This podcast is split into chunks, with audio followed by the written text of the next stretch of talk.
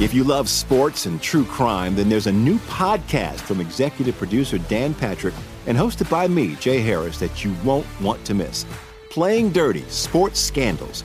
Each week, I'm squeezing the juiciest details from some of the biggest sports scandals ever. I'm talking Marcus Dixon, Olympic gymnastics, Cain Velasquez, salacious Super Bowl level scandals. Join me on the dark side of sports by listening to Playing Dirty Sports Scandals on the iHeartRadio app, Apple Podcasts, or wherever you get your podcasts. I'm Hannah Storm, and my new podcast, NBA DNA with Hannah Storm, chronicles my six decades in professional basketball. From growing up in the sport to becoming one of sports TV's first female broadcasters. Join me as I dig deep into the game's history, unearth some wild stories, and talk to my friends from the world of basketball, from Dr. J to Charles Barkley. It's been a wild ride, and now I get to take you with me. Listen to NBA DNA with Hannah Storm on the iHeartRadio app, Apple Podcasts, or wherever you get your podcasts. Hi, I'm Michael Rapaport. And I'm Kebe Rapaport. And together we're hosting Rapaport's, Reality Podcast. We have a passion for reality TV, and we're inviting you into our living room. We're dissecting the drama and we're giving praise to the single greatest form of entertainment on television today. That is right. Reality TV is the greatest form of entertainment on television today. Listen to Rapaport's Reality with me, Kebe Rapaport. And me, Michael Rapaport, on the iHeartRadio app, Apple Podcast, or wherever you get your podcast.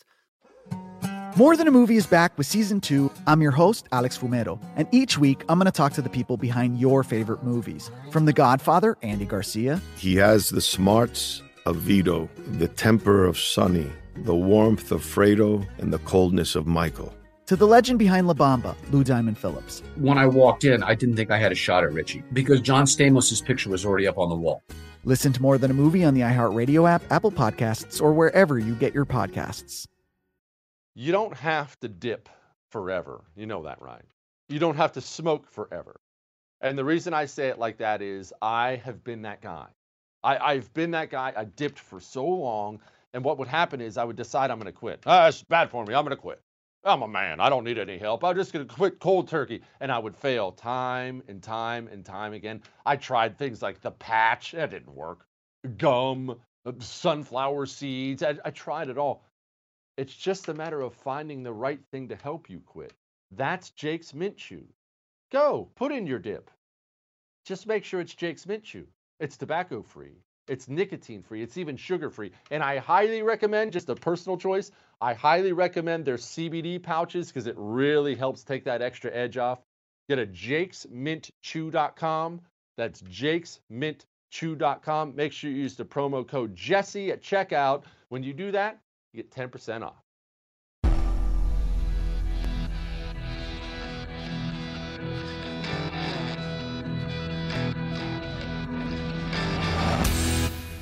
This is the Jesse Kelly Show.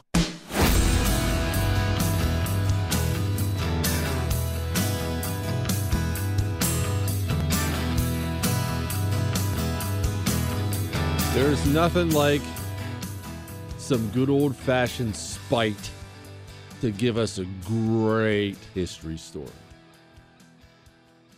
And the best spite out there is long lasting spite. Spite that's been simmering for a long time. Uh, don't get me wrong. As we've talked about before, there's nothing appealing about bitterness to be around. I hate I hate women after my second divorce. Is boring. Take that off of Facebook. Shut up. Ladies, you too. Ah, men are such trash. Just, just keep that stuff to yourself. Bitterness is boring. But I'm talking generational spite that turns into open combat. It's not fun to be around. No one wants to like hang with that person, but man, it does make for a cool story. Let's rewind, even though this is kind of an American story. We're going to go way, way, way pre America briefly to England. Let's go 1100s. They are starting to really flex their muscle on the world stage, starting to. This is not the height of the British Empire, the Navy ruling the seas, so on and so forth. But they're starting to rise. You know how this works, especially in this time period. There's Britain, France, Spain, all these things. We're approaching the age of exploration where they're going to get out on those big old sailboats and they're going to go start flexing their muscle out there. And they set their sights on Ireland. And why wouldn't they set their sights on Ireland after all? You start small, you start close, you start local. You don't wake up one day in England and say, you know, I bet India is ripe for the picking. You start close. And they start muscling their way into Ireland. Now, the Irish, yes, I obviously, the last name of Kelly, that is my heritage. I, let me clarify, though, I'm not going to do a Homer show today, a super pro Irish show, simply because I wasn't raised in that way. It's obviously my heritage, but I'm not going to want to do those, oh, look at the Irish things. I, I was never I was never taught anything about Ireland. That we were never we didn't have an Irish accent. We didn't talk about going back to the home country. I've never done ancestry.com. I don't know anything about it. All I know is I was from a blue collar rust belt town where the Irish often ended up and my last name is Kelly. So I'm sure there's all kinds of potato famine history there. I just don't know it. I want to make sure I'm being real clear about who I am. That said, the Irish really, really, really did well for themselves when it comes to resisting the English. And I don't mean a temporary resistance. Hundreds and hundreds of years, the Irish created real problems for England. They had a different culture than English than England's culture. It, it was and is distinctly different. They did not want to be part of England's culture. They couldn't really fight them off militarily, though they tried several times. And England, you know, we always have to look from every perspective we can. In England's mind, these freaking Irish are a huge pain in the rear end. These savages will not just come to heel, they won't do as they're told. They are a constant problem. And I can't stress enough how long this went on. It wasn't one of these, we all show up for a weekend political rally and then, ah, I'm bored, let's go back home thing. Remember, I said about the 1100s, the British start ruling them? Our story is going to take place in the 1840s. Hundreds of years, the Irish are a problem. And there are more conflicts in those hundreds of years than I can go into, but just know there are huge things that take place continuously. England is really trying to, and you'll have English people deny this to this day. Some won't, some will. But uh, look, the Irish thought so. And you look at what they did, it sure seemed like England was really trying to eradicate the Irish. Now, that's such a difficult that's such a difficult concept because as soon as you start using words like genocide or eradicate, how many things go through your head? Lots of them, and they're terrible, right? You're now it's Pol Pot in the killing fields. You're marching Jews into the gas chamber. You're, as soon as you start using things like eradicate, that's what people think. That's not necessarily what England did. They tried to do it more nicely. Well, no, I mean, we're not going to march you off and shoot you all in the back of the head, but look, that land you have, I know you're an Irish Catholic. You own some land. That's cool, right? Good for you. I'm glad you own that land. Yeah, you're not allowed to pass that down to your Irish Catholic son. Sorry. Oh, don't get me wrong. If you have a Protestant somewhere in your family, he can have that land. Your Irish Catholic son. No, no. No, he's not allowed to have it. They started losing things like voting rights. You don't have any representation. They lose burial rights. Oh, your your mother died, and, and how we all know the how how the Irish are about tradition. They're like the Jews. They really are. They're a big traditional people. You know how Jews have so many cool traditions? The Irish are that way too. I'm not an expert on it, but they have really cool traditions. And plus, Irish Catholic, Catholics have cool traditions too. There's just gonna, there are going to be traditions that come with that. Burial rites are a big deal. Now, because I care about nothing, I don't care what you do with my body after I'm done. Just chuck me in the ditch for all I'm all I care. But other cultures, many cultures, most cultures, how you leave the world, how your body resides the rest of the time in the world is a big deal. What's the Jewish thing, Chris? Do you guys have some kind of you people have some kind of special burial cremation or something like that? You want to have your ashes spread over a bank or something? Oh, I'm quit kidding. What, Chris? Seriously, what do you talk? What do you do? Do you is it cremation? Is it cremation or you do cremate in your family? I don't. Okay, for some reason I thought there would have been gravestones there. You you do have gravestones you just cremate for? Oh, see, that's cool. I bet, and I bet there's a rabbi there in a cool ceremony. I'm assuming, right, of some kind. Yeah, yeah, uh, that, and that's most cultures. Most cultures have something cool like that, and I've always thought those were fascinating. I just don't have one, but it is a big deal to people. It's a very big deal to people. The Irish had it too. The Irish were denied burial rights, and then in the year 1845, the potato crop fails. Now, let me clarify why this turns into such a monumental big deal. The potato crop fails. The Irish, because they had been phased out of owning large parts of land, mostly only could farm small little plots on someone else's land because the English were constantly buying up and giving away Irish lands to other people, their lords and things like that. So the Irish, now you used to, oh, I know you used to have a big plot of land in your family and maybe you had some cattle and things like that. Congratulations. Now you have a tiny little lot out back. Um, and I own it. So you're also going to pay rent on it but just grow whatever you need to survive, not my problem. And they grew potatoes in droves. That was really, I, I mean, look, potatoes are heavy. Potatoes provide you with great, well, I mean, I shouldn't say great nutrition. They provide you with the ability to live without much. Understand?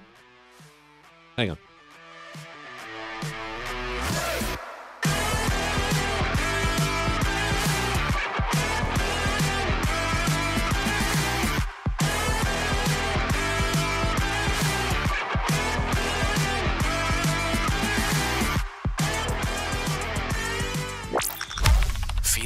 Stocky? Follow, like, and subscribe on social at Jesse Kelly DC.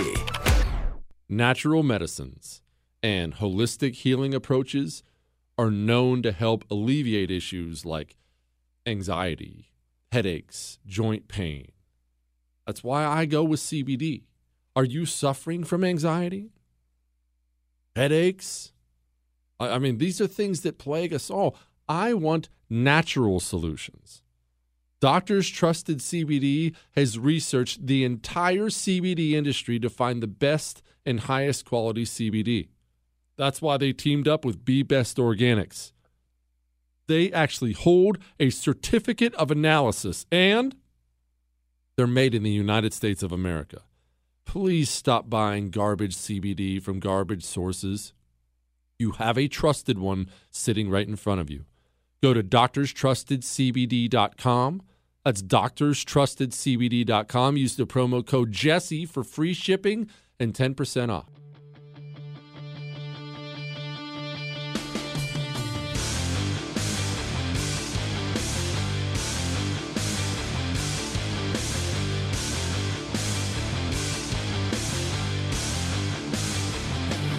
Chris and I had an entire discussion about burial rites off. He said that Jews do not spread the ashes around. That's not a Jewish thing, spreading the ashes around? I think that's a cool tradition.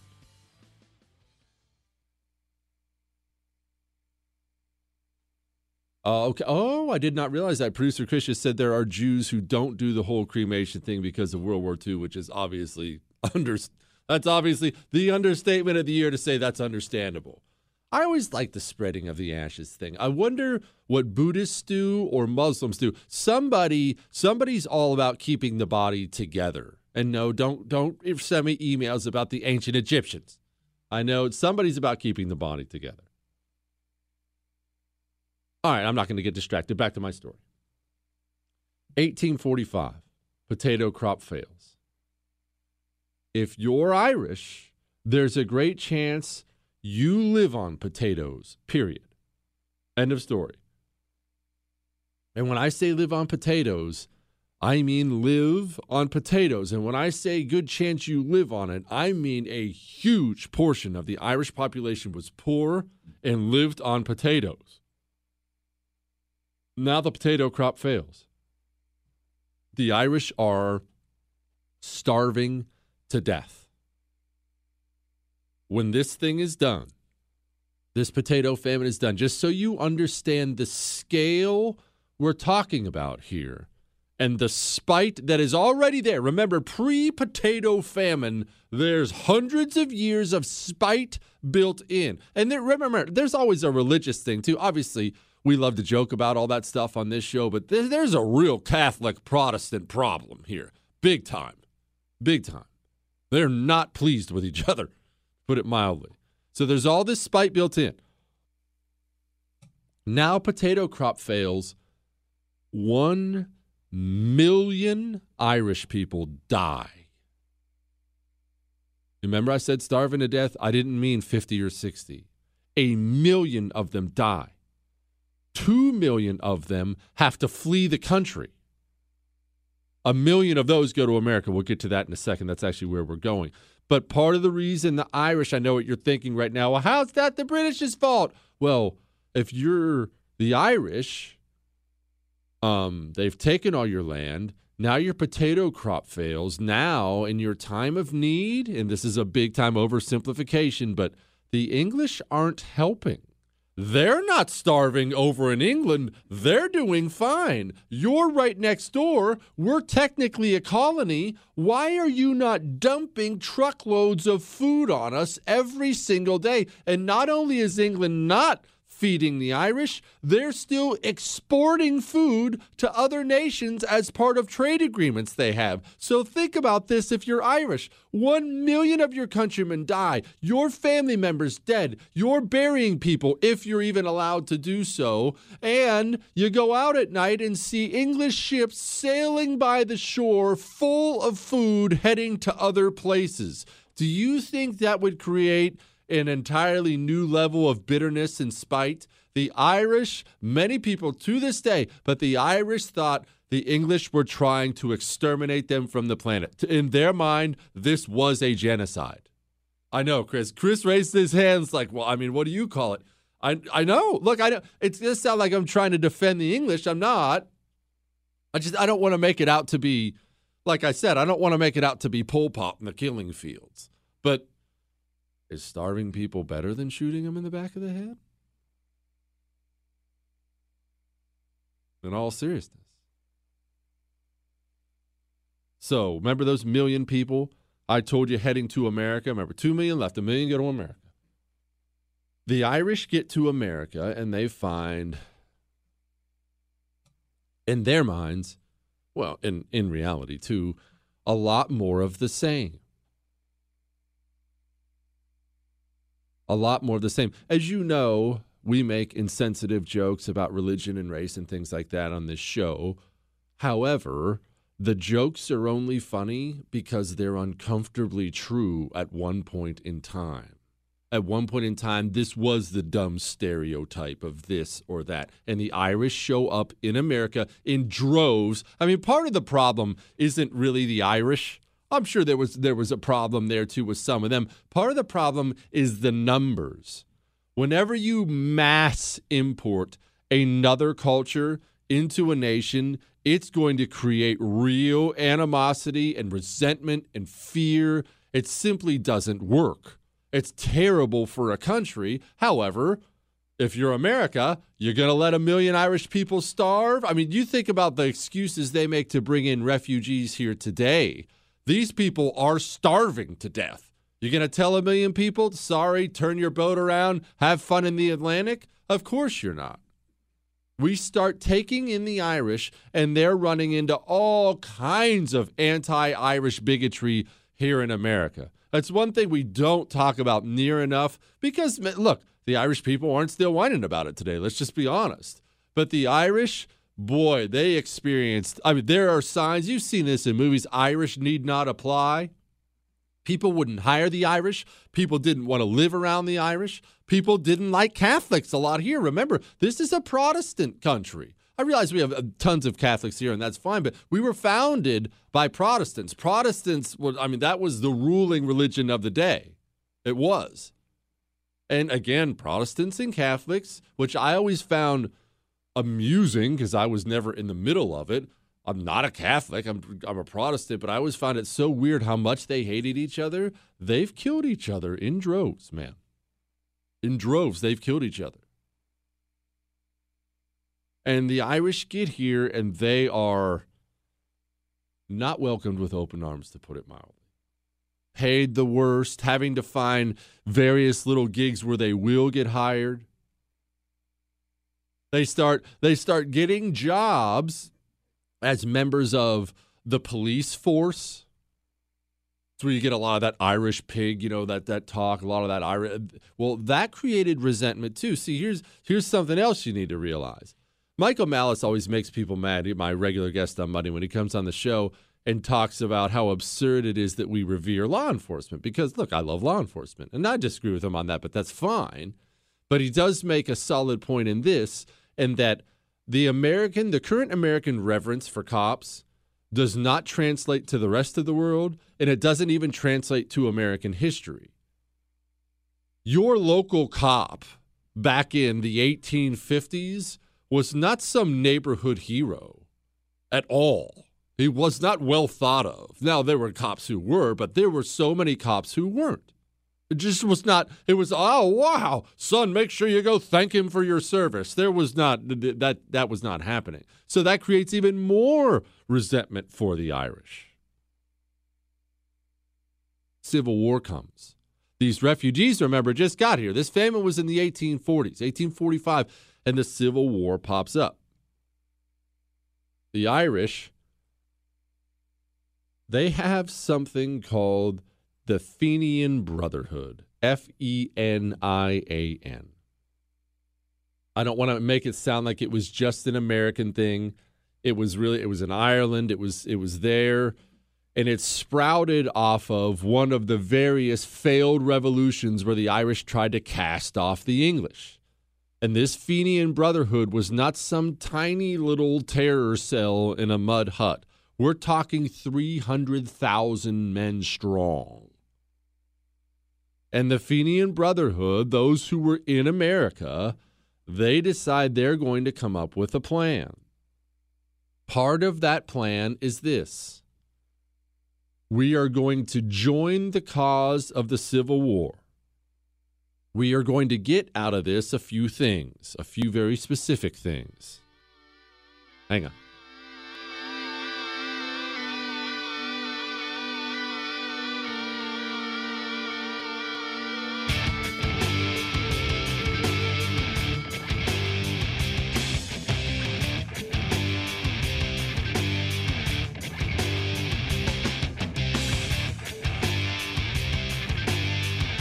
Never completely ready to adopt a teen. For late nights writing English papers. For your teen's music taste. For dinners, where they talk more on their phone than with you. For the first time, they call you mom. You're never completely ready to adopt a teen, and you can't imagine the reward.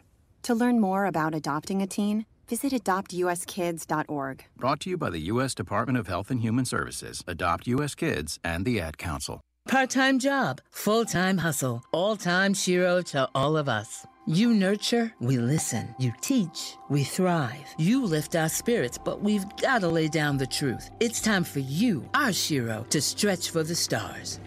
Start saving more for retirement now so you can feel prepared and live your life to the fullest. Get free tips to help boost your retirement savings now at aceyourretirement.org slash Shero. A message brought to you by AARP and the Ad Council.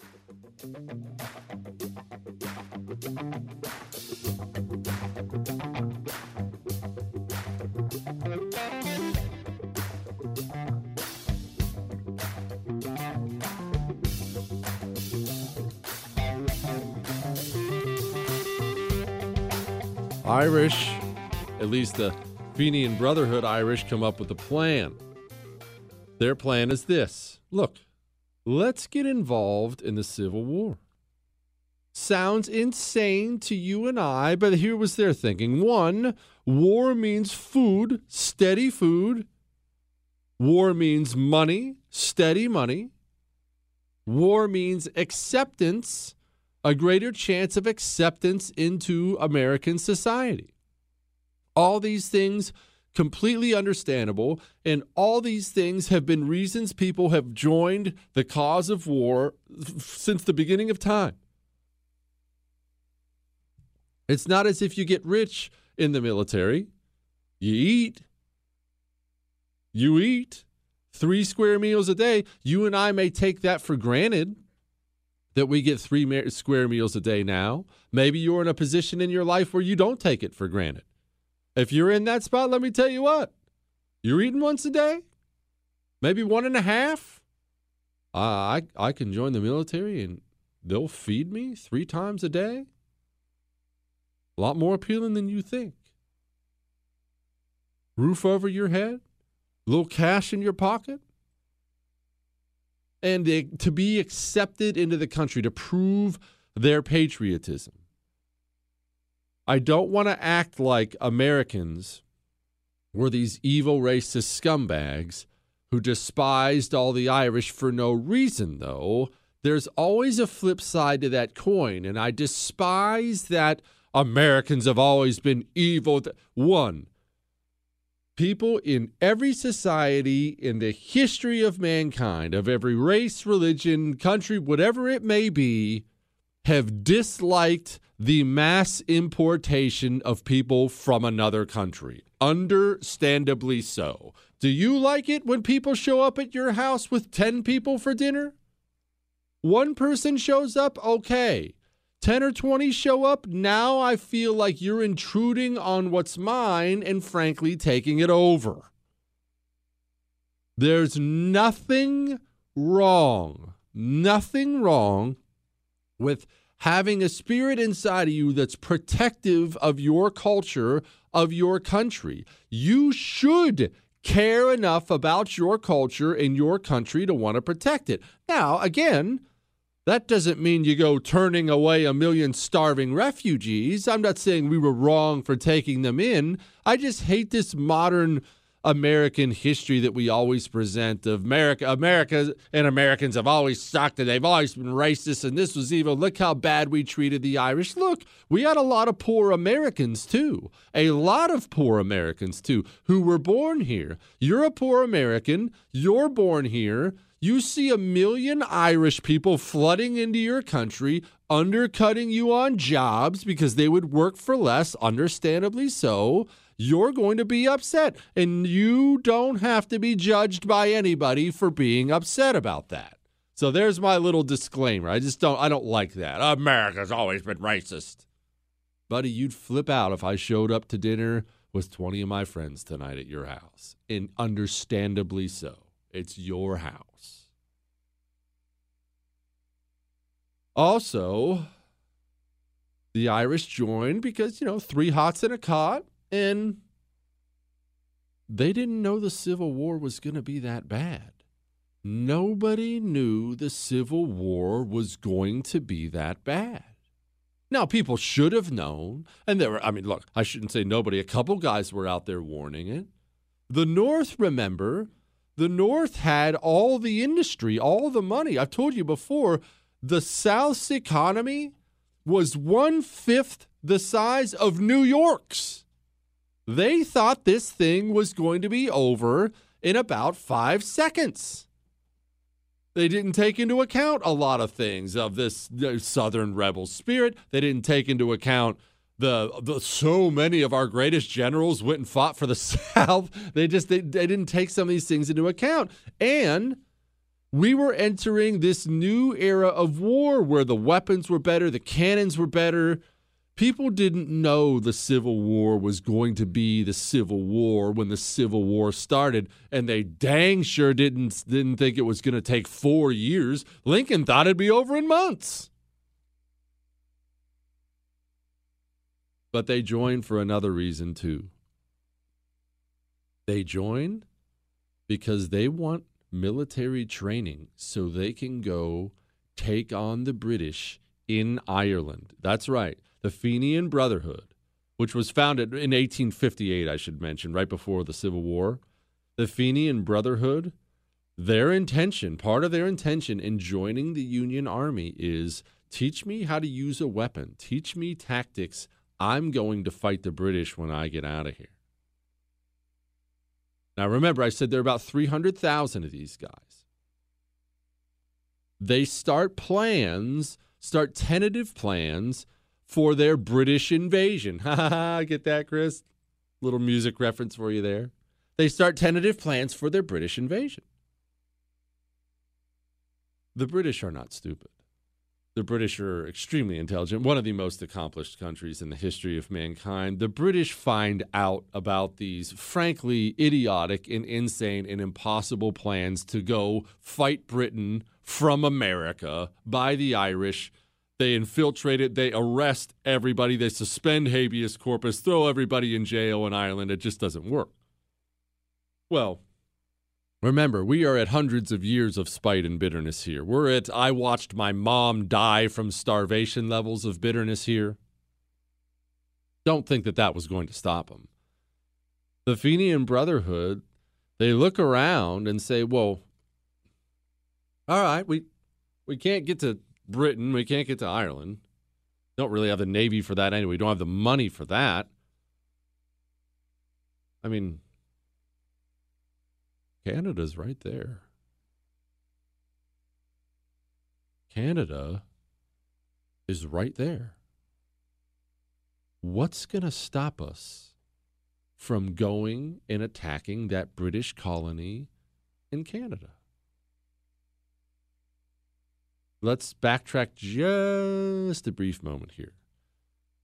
Understand that the United States we have attempted this exact same thing they attempted in Canada twice by this point in time. In the Revolutionary War and the War of 1812, we had these dreams of causing this Canadian uprising so they would cast off the British and accept America or, or even do their own thing. But we've tried this twice before and failed twice before. These Canadians are not proving to be quite as pliable as we had hoped. However, the Irish, the Fenian Brotherhood, they do have a new aspect to their plan. One, and this is the normal one that everyone thinks, well, there are so many French people up there, the French will rise up and join us and toss off the British. And two, a bunch of Irish people went to, went to Canada. So they start thinking if we just invade, all these Irish people in Canada will rise up and fight with us. War ends, and we know this part to be true. President Andrew Johnson at the time, he meets with the Fenian Brotherhood. Remember when I told you this is not some small ragtag group. These guys are organized, intelligent. They have generals packed full of veterans. They get a meeting with the President of the United States of America. And they, now this is where we get into the disputed part. The Fenians swear that they told Andrew Johnson, we're going to invade Canada. And Andrew Johnson says, oh, absolutely. I mean, I'm not going to help, but I'm certainly not going to stop. Please do. A lot of people believe the Fenians. Why? I'll tell you why.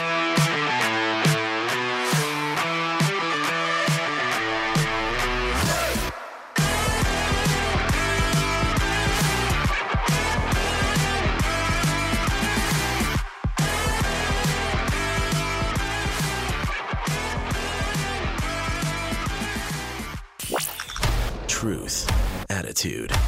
Jesse Kelly. You need an auto protection plan. Everybody needs an auto protection plan. I understand the hesitation to buy one. I don't like spending money either. I'm not quite as bad as producer Chris, but I don't like spending money either. Trust me on this. The first time something goes wrong in your car, and something will because something always goes wrong in them eventually, you will wish you had an auto protection plan. The costs these days of auto repair are just astronomical because the technology's through the roof. Something small, you go in and it's a grand, two grand to fix something. Who has that kind of money laying around? Go get a Car Shield auto protection plan. They're the best, they'll take care of you. Go to carshield.com. That's carshield.com. Don't forget, use the code Jesse. That actually saves you 10%. A deductible may apply.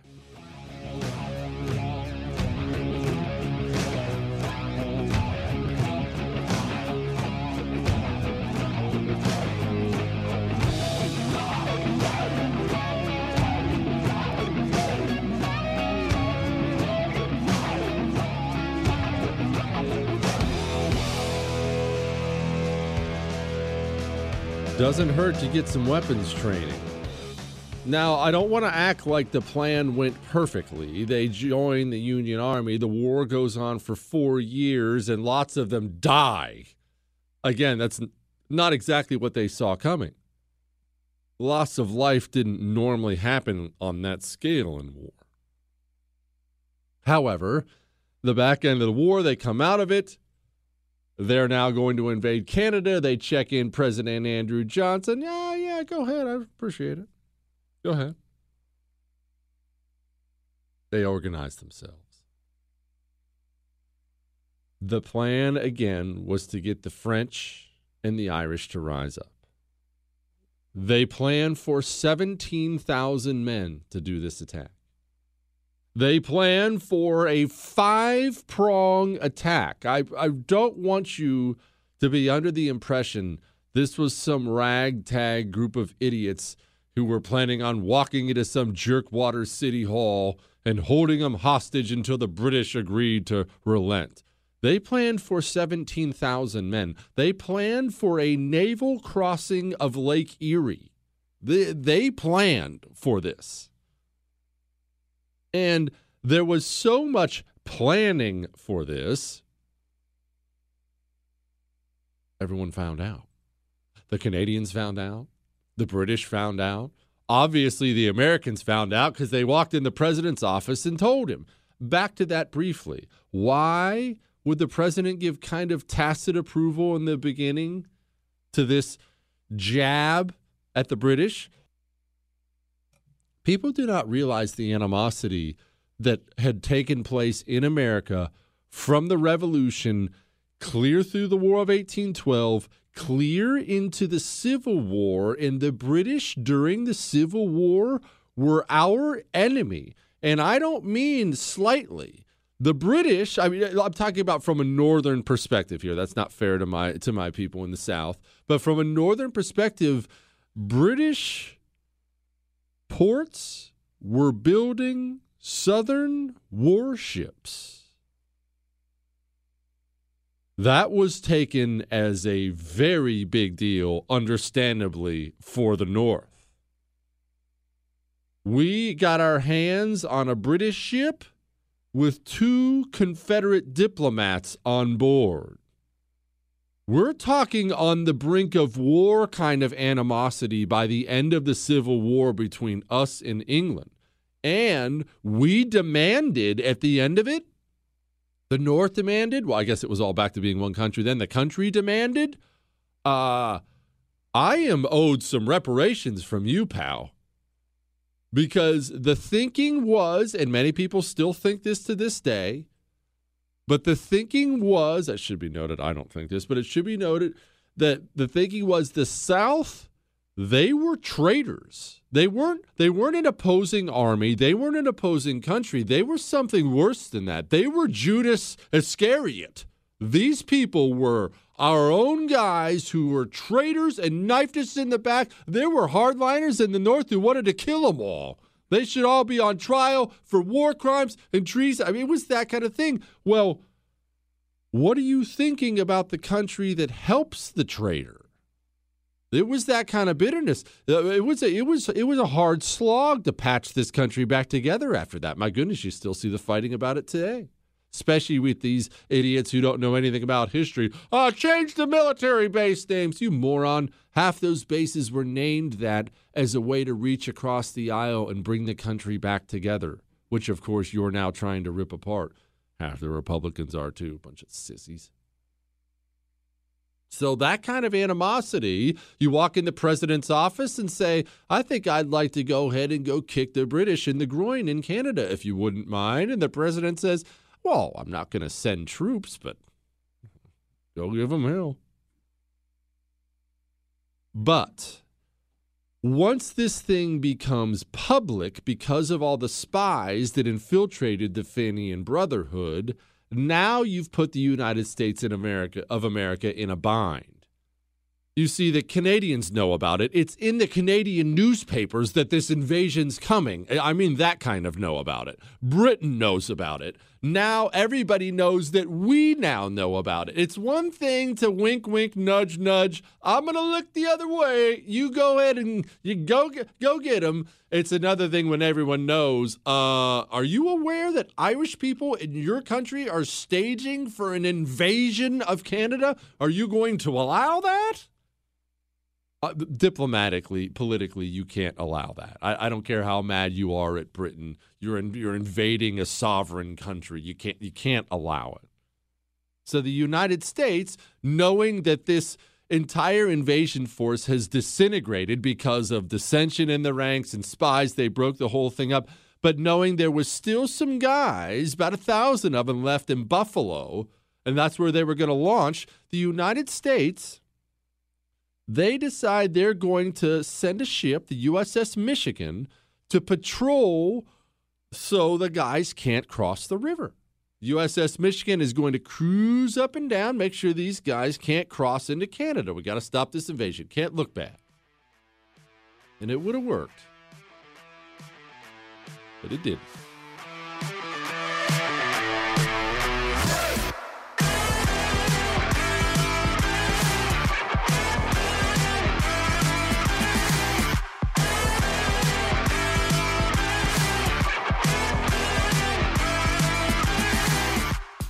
One in three adults has prediabetes. One in three. That means it could be you, your football buddy, your football buddy, or you, your best man, your worst man, you, your dog walker, your cat jogger. While one in three adults has prediabetes, with early diagnosis, prediabetes can be reversed. Take the risk test at doihaveprediabetes.org. That's doihaveprediabetes.org. Wait, did they just say one in three adults has prediabetes? That's 33.33333% of adults. That means it could be me, my boss, or my boss's boss, or me, my favorite sister, or my other sister. That's seven members of my 21 person romantic book club. Wait, the one in three could be me, my karaoke partner Carol, or ugh, my karaoke enemy Jeff. I'm gonna take the risk test at doihaveprediabetes.org. Brought to you by the Ad Council and its pre-diabetes awareness partners.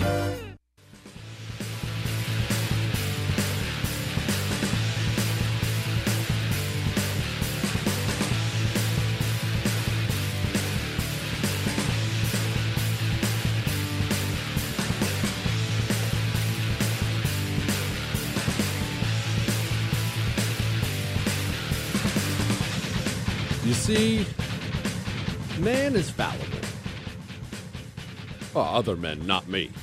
But man is fallible. No, in all seriousness, we just are. We have certain things that bring us down, certain vices that bring us down. It's not an accident. People will use money to get good men to do bad things. They'll use women to get good men to do bad things. Shoot, the Russians were so good at that, they had entire units set up of female spies to get men to do bad things. If you think that has ended, by the way, you have another thing coming that's still done today. And there's yet another thing out there that gets good men to do bad things. And that thing is called alcohol. And the Fenians knew it. Hang on.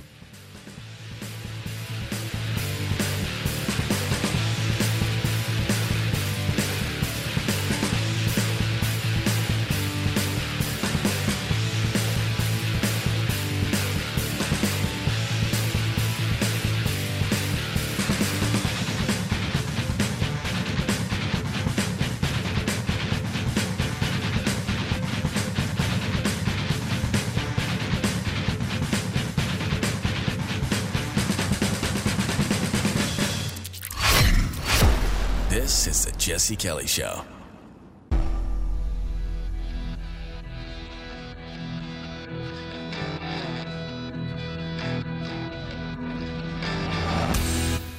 This is the Jesse Kelly Show.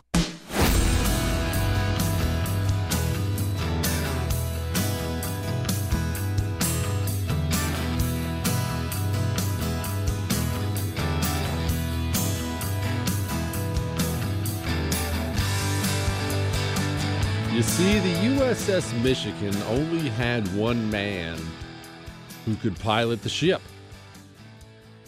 The Fenian Brotherhood knew who this one man was. He was not a member of the Fenian Brotherhood at all. He was there to pilot the USS Michigan and make dang sure these Fenian guys cannot invade Canada. Well, the Fenian Brotherhood, they simply get some dudes together invite the old captain out for a night on the town and get the guy absolutely blasted in the bars of Buffalo so he's non functional the next day when the Fenians decide to cross the river and invade Canada. How great is that? How much trouble? See. I looked into this a little and I couldn't find it. I'm sure there's a record out there. How much trouble did the did that captain get in for being the guy who allowed the invasion of Canada because he got drunk the night before? Oh man. Whoops. Was that was that wrong? Mm. Mm-mm. The Canadians shockingly, because the first thing I thought was, okay, well, the Canadians knew about all this. Everyone knew about it. It was the worst kept secret in the world. A thousand dudes, it was actually about 800, a thousand dudes cross into Canada, and the dudes are armed. And let's let's clarify something right now. It's only 800 guys, but these are salty veterans of the Civil War. These are hardcore fighters. It, it was not a ragtag band at all. Hardcore fighters. They crossed into Canada, and Canada doesn't have a defense force at the border. They know there's only so many places you can cross and actually accomplish anything. They don't have any defense force. The Canadians had had, you know, a thousand word about they're crossing here, they're crossing there. They'd had a bunch of boy who cried wolf situations, so they just weren't ready. And they try to scramble and throw together some force uh, you've got some regular troops in there, but essentially they're caught off guard, which is unbelievable to me because of all the warning they had. They're caught off guard and they start handing weapons out to these young men, 18, 19 year old kids, completely untrained. That's the bad news. The good news is they way outnumbered the Fenians. They square off in a battle. The Fenians are outnumbered. They know this, but the Fenians are all smart and all veterans. They do a fake retreat. They then order a charge. Two guys, they only had a couple guys on horseback, the Fenians did. They order a charge into these this massive group of young Canadians. The Canadians panic and think that everybody must be on horseback because they see a couple dudes on horseback. They put their formation into some weird formation that's made to fight horses but not good against men and get absolutely mopped up. the Fenians win their first battle. Now, the Fenians are not under the impression, as we wrap this thing up here, that they're going to be able to conquer Canada with 800 men. What they're waiting for What they're waiting for is thousands of reinforcements to come back across the river where they crossed the river. And they've been told the enforcement the, these reinforcements are coming. Except they don't show up. And now they don't know what to do, so they turn around and head back to where they crossed to see where are my reinforcements. They get in another fight and they win again as they go back. So that's they're 2 and 0 at this point in time. 2 and 0. They get back to the border and find out America has essentially put all these Irish that were there because there were like 17, 15,000 I think maybe 15,000 Irishmen in Buffalo at the time. They'd pretty much put all of them on lockdown. the Fenian Brotherhood, the Fenian raids, they're called. They pretty much end there as they limp back into America. Now, here's something you need to know. And I want you to remember this because I've been feeling like we all need a healthy dose of perspective recently. Look, there's enough bad news out there. We're going to go over all of it today. But a couple things you need to know conflicts between cultures, governments, internal conflicts of a nation to decide the direction of a nation. They're ongoing things. You're never going to wake up one day as somebody who consumes politics for a living, which you're listening to my voice right now. I'm assuming you do. Somebody who consumes politics, maybe not for a living, I shouldn't put it that way, as a hobby. If you don't find a way to enjoy the struggle itself, you should move on and find a new hobby because the day will never, ever come where you wake up and, oh, we finally beat them. It's over. The leftists are done, out of power, meaningless. We have run them out of America. That day's never, ever coming. You can work towards that day. You can make huge gains in your life and hopefully their kids in their life and their kids in their life. And you can I'm not saying I'm not I'm not trying to be, you know, everything is meaningless. I'm trying to tell you these struggles struggles go on for centuries and more. How long have the Jews been at odds with the Muslims? And that was not, I mean, I wasn't actually taking a shot at either of them, but th- these things go on and on and on and on. Struggle is not a temporary thing. Struggle is the thing. The times you don't have it are rare. I know there's bad news out there, and I know right now many of you, because I see my emails, and you're welcome to email me, jesse at jessekellyshow.com, jesse at jessekellyshow.com. You feel like you've lost lost this and lost that and it's tough you're licking your wounds and and this hurts and that hurts and uh, look things seem terrible but you're going to have a thousand Fenian raids before you get to the one that succeeds. That's the nature of it. That's how it goes. We are not in a great spot right now culturally, obviously.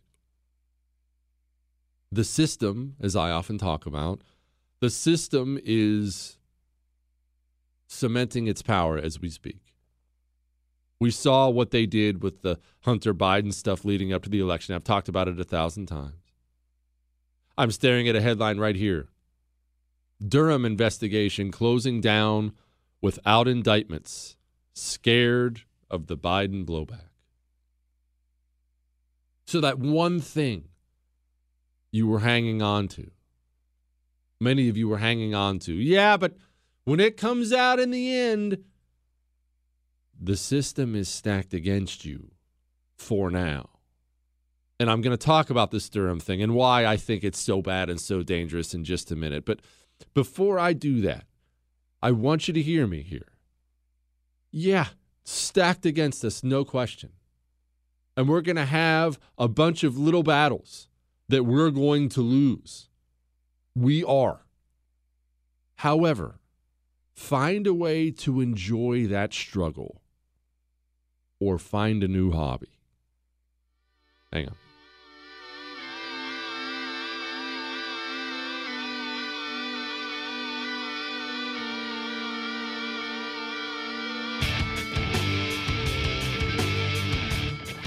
I can tell everything I need to know about a company by how many options they give me. That's how I know. Are you giving me options or are you presenting me with an option? That's why I love CarShield. You see, I go to CarShield, I go into carshield.com, and what do I see? I see a range of plans. My plan doesn't have to be the same as your plan. That would be ridiculous. You know what that would tell me? If there was one plan there or two plans there, it would tell me I'm paying for the guy whose car is broke all the time. At Car Shield, they give me a range of plans. And look, these things, they're even good when you travel. Yeah, you can take it to your favorite mechanic or dealership locally, but if it happens while you're traveling, you choose the repair shop. They'll handle it. Go to carshield.com carshield.com. Use the code Jesse. That actually saves you 10%. A deductible may apply. Jesse Kelly returns next.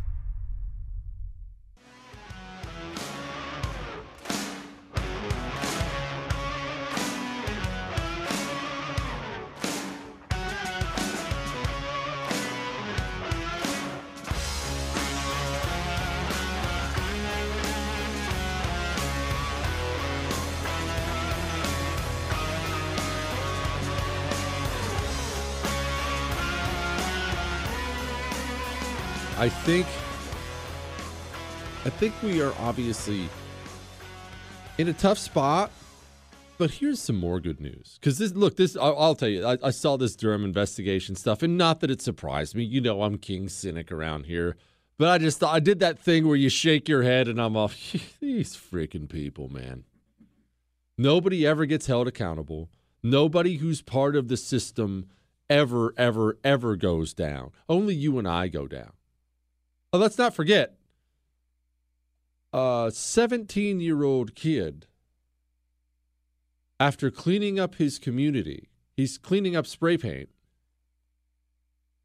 grabs a weapon, defends himself from a felony sexual predator trying to take his weapon.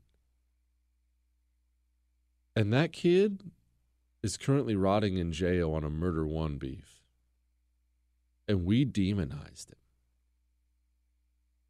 If you even attempt to fight back against what the system wants, they'll destroy you. I mean, look what they did to Donald Trump's presidency. And they, again, this is not one of these Trump worship things. As you know, I've had major problems with him. But from the second he walked in, the State Department, generals, uh, forgetting, forget about the Democrats, forget about the media within the government, everybody and their brother trying to kneecap him, big tech trying to kneecap him. They impeached him, bogged him down with a two year special prosecutor investigation that cost him the House of Representatives and turned out to be over nothing. And then we all convinced ourselves because there's a, oh, this, uh, Durham is involved now. Durham is one of these guys. He is not afraid. He's not afraid to take on the system. Oh, be serious. Be serious.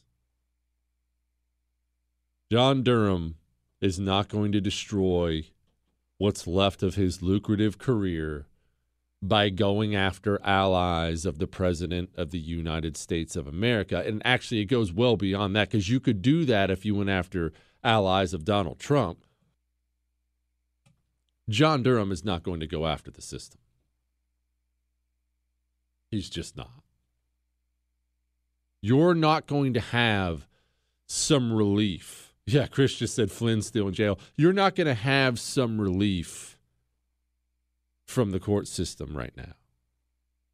It's going to be a tough four years. You see these wing nuts Biden's already putting in there. It's just, just know it's okay.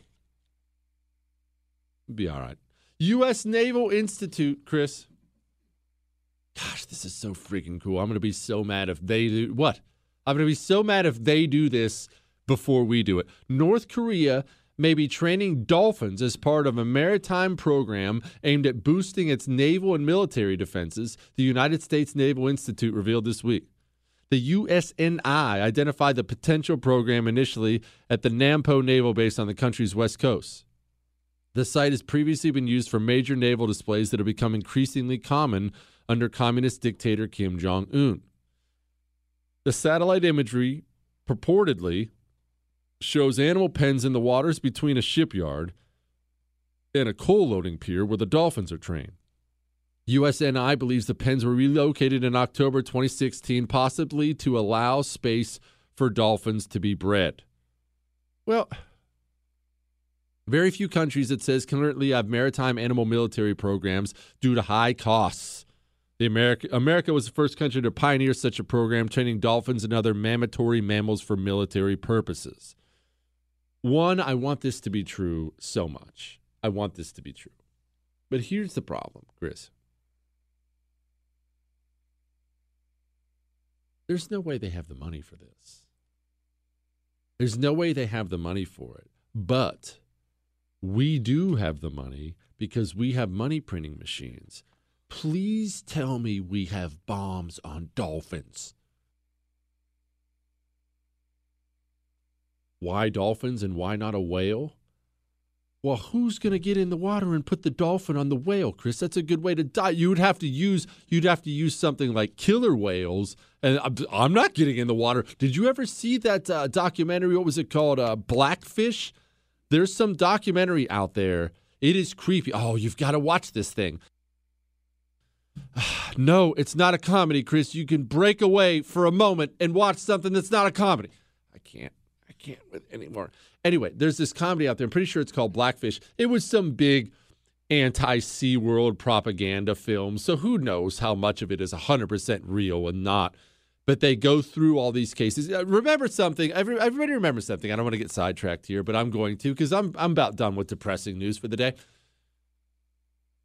Documentaries you watch, they can be and often are manipulated too you clip this video clip here. You, they'll do that thing. I know you've seen that thing where they'll show a document on the TV with all the words in it, and then they'll highlight this sentence, and then they'll skip 10 sentences and highlight these three words, and then skip 10 sentences, and, hi- and they kind of blur out everything you can't see, and you're like, oh, they're only giving me the relevant parts. No, they're giving you the parts they want you to see and blurring out the parts they don't. And as somebody, I've warned you about this before, I'm always going to as somebody who consumes two to three hours of history information a day to get ready for the next day, hear me here.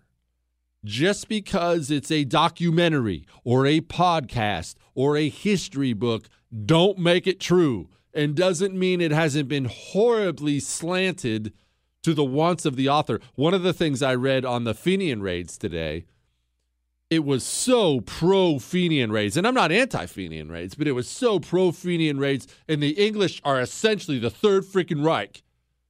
And I do a little digging, and it turns out the author is Irish, whole families Irish. I mean, all kinds of history that you just got to be, you got to be careful with what you consume and how you consume it. So, all that said, this uh, documentary. How did I get on this documentary again? Oh, yeah, your idiotic idea about the bombs in Wales. But anyway, this documentary Blackfish about these animals, these these killer whales they had gotten from you know the ocean. They captured some of these, and I, am not I'm gonna screw up some of the details. And sometimes these orcas do not take to captivity, and they started killing trainers. doing really, really ugly, scary stuff. And I mean, one time it wasn't a trainer, some drunk dude in this in this uh, tank. They knew this orca had killed multiple people, and he's still being held there. And some drunk dude breaks into SeaWorld at night. Talk about the all-time bad luck and jumps into that enclosure. Yeah, that guy was not alive the next day. Yes, highly, highly intelligent, Chris. And uh, the things they would do not i mean like to that guy i'm not going to go into the details because i know we got a bunch of kids listening but we're talking about almost seems like sadistic things they would they tore off certain body parts and stuff like that of the guy yes chris that's exact that's exactly i'm not talking about his pinky finger i mean really really sadistic really sadistic things and would do that to the train like like maiming them like the real deep seated anger there. Ever since I watched that, and I know I'm now a victim of propaganda, I've been scared of killer whales, and they're huge, right? They're, I mean, they're humongous. But here's the here's the thing: women love killer whales because they're so cute. Look at the little look at the little eyes on them. It's women that get us sucked into these things, and then we die because we get eaten by orcas. They made some movie. I think it's called Orca after Jaws, trying to recreate the Jaws thing. It just didn't work. All right, this show this show has already gone into the crapper. Hang on.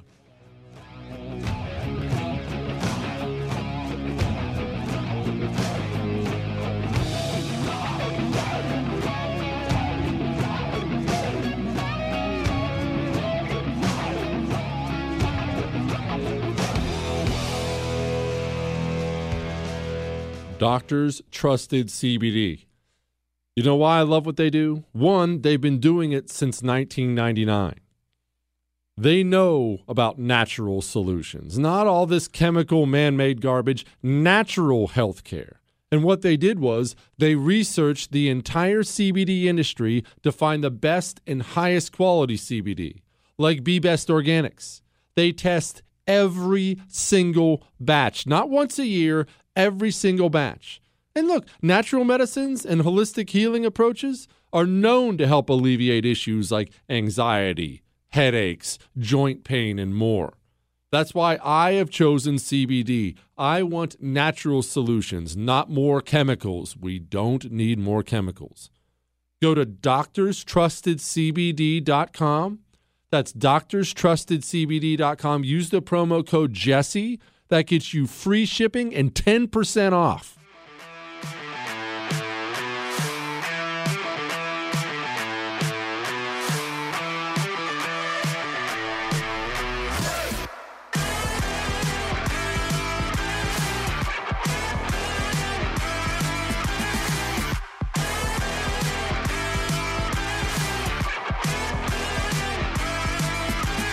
Joining me now, senior columnist, townhall.com, friend of mine, Kurt Schlichter, former Army colonel. Kurt, I am told to just shut up and go sit down, and there's never been voter fraud ever, and just lay down and take it and just let Biden take over so things can quiet down. Kurt, should things just quiet down? Yes, we should be quiet and submissive. We should give in. We should surrender. Something is comfortable and warm and loving. Mm-hmm.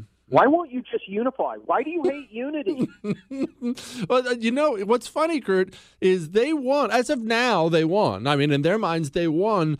And yet, I'm still seeing Trump supporters assaulted repeatedly in the streets. I see leftists screaming, cussing, angry, and I still see all the people on the right relatively happy. Why are they so angry, Kurt?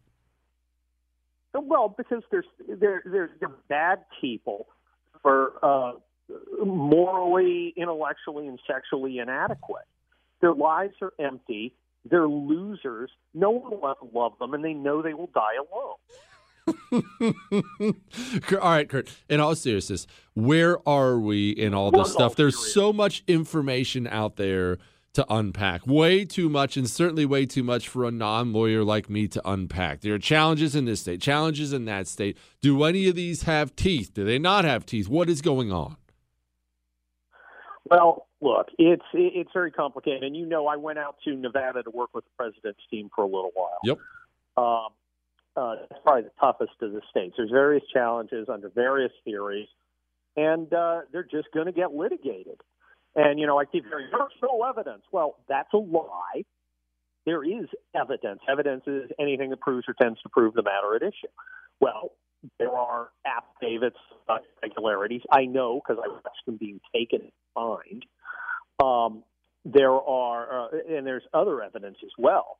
So now they, they, so they're already starting off by lying to you. When they tell you there's no evidence, that's a lie. Then they'll smooth the goalpost, and what they'll say is, "Well, it's not enough evidence." To which my response is, "Well, you lied to me the first time. Why are you not lying to me now?" Okay. Uh, the, the, the simple fact is this. Uh, you know, the, I, I think it's pretty clear that this uh, uh, that irregularities and when I say irregularities, that includes fraud. Every irregularity is not fraud, but every fraud's an irregularity. Uh, irregularities in the election probably tossed it to Joe Biden. I think that's pretty clear. Uh, the, the, the difficult part's proving it. The difficult part's finding three judges in three different states who are willing to choose the uh, uh, winner of an election, and that's an uphill climb. Uh, no one is as uh, resolutely pessimistic as you. Uh, about the future. Uh, but here you, you kind of have reason to be. This is this is a tough, tough road to hoe. Okay, why three judges? What is this three judges in three states thing? What well, does that give us? It, well, you've got to get three states. There are three states to get over 270. So you've got to win one state and turn that over, Georgia or Wisconsin, Pennsylvania. Then you got to do two more. Okay. Are you So it's not going to be one big case. If if we lose this thing, and I'm not saying we have at all, but if we do lose this thing, where are you? I mean, look, you've written these great fiction, I guess we can call them, perhaps not. You've written these great books. People need to read Kurt Schlichter's books about, you know, a, a dystopian future of a divided America type thing. Where are you in reality on where we are as a country? I don't want to lose an election and say America's over. I just think we are culturally separated and racing in opposite directions. That's simply where I think we are. Well, I think you're right, and thank you for helping me pimp my book like Huggy Bear. um, my uh, new one, uh, Crisis, comes out on Monday, which everybody should get, and I know you'll have me back on to talk about it. You know I will. That's the kind of guy you are. Um, where are we? Well, okay, we had a reverse. We keep fighting. You know, I, I, I mean, there's a difference between the kind of, uh, the kind of, uh, uh, you know, it's going to be bad attitude that a guy like you has because you were a marine and it always gets worse right? You know it's all it could the suck can always like get suckier. Mm-hmm. so as military guys we kind of get that but it's the it's the folks who are like we're doomed. There's nothing we could do ever. That drives me up the wall okay? The romans lost 80,000 guys to hannibal and his elephants at cannae and then like a year later they were back with another 80,000 guys. They just refused to quit that's what we've got to do. We've got to refuse to quit. And one of the things that you just pointed out, you know, that that we seem happy, that's that's pretty powerful. When you have morale, we're like, okay, you know, we, if we lose the election, I don't think that's certain, but I I, I think there's more than fifty percent chance that Biden will get inaugurated. Um, we, you know, it, it's not over. You don't shrug and go, oh, I guess we're done. I guess it's serfdom. Woohoo! I'm going to put on my gimp costume, when you, in my box. When you say fight, this is where I'm seeing a lot of a lot of people on the right confused. What exactly should we be fighting for? Is it get to your own state and fight their time? Is it is it focus on the federal government, which is bloated and absurd? People feel, understandably, as if the entire system exists to aid the Democratic Party, and they don't know where to fight. They don't know they want to. They don't know where. Uh, that's a good point, and uh, that's that's probably going to be my next nonfiction book. Um, but there are so many kind of things that you can do, active things, um, uh, uh, just kind of passive things. For instance, I've noticed I haven't watched Fox News in about seven days. Why is that, Kurt? Um, well, because they're screwing with me. So I'm just not going to do it. What I, I happened there? that Joe Scarborough. Well, they, you know, uh, you know, Fox has uh, uh, uh, essentially decided it, it's going to be just like MSNBC, and I think it's interesting. Joe Scarborough now beat its Fox competitor for the first time in 19 years this week. We do have power. Yeah, I know, right? And what a musician Joe Scarborough is, by the way. no one rocks like Joe. Do we? He, he's like the fog foghat of basic cable. Do we understand what the what the thinking was? Everybody with eyes can see a, a left lean of Fox much more than they used Oh, yeah. to be. What was Oh, the it- thinking, and who who do, who made that call? It's easy. The son of Rupert Murdoch, who took over, uh, had a leftist wife, and he didn't tell her to stop pestering him, and instead adopted her politics. Mm. That's what happened. He, he adopted, and, and and you see that a lot. It's always the second wives of these uh, uh, CEOs who get woke. Do the DC GOP pundit politician class do they genuinely not realize what's happening or is it they they they they realize it they just want us to shut up and go away because I seem to think they look to me like they think this whole icky, you know, Trumpism thing's going to be over when Trump is gone and Yeah. that things will go back to being quiet and really nice and polite like they were in the old days that never really existed. Which is it, Kurt? Well, the, the, the, the problem, Jesse, is that our ruling caste has absolutely no idea uh, about its own people. I mean, they are completely un, uh, uh, uh, unfamiliar with uh, the people of America outside the blue cities. We have the most parochial elite of all time. They just don't understand us. And it, it, it continually shocks them when we refuse to submit and give in. But Americans tend not to submit and give in. It's it's it's kind of funny. I, I mean, I look. I'm all for uh, an opponent who refuses to understand his opponents. That is me, um, because that that leads to victory. They didn't see Trump coming, and even if they pull this off, keep in mind they barely pulled it off. Yeah. You you shipped uh, uh, sixty five thousand votes across the country, and we'd have uh, President Trump uh, 2.0. Kurt Schlichter, townhall.com. Go read his stuff. Appreciate you, my brother. Thanks, man. See ya. I have some thoughts on Obama's birth certificate. No, I'm not going wingnut. Hang on, I have a thought.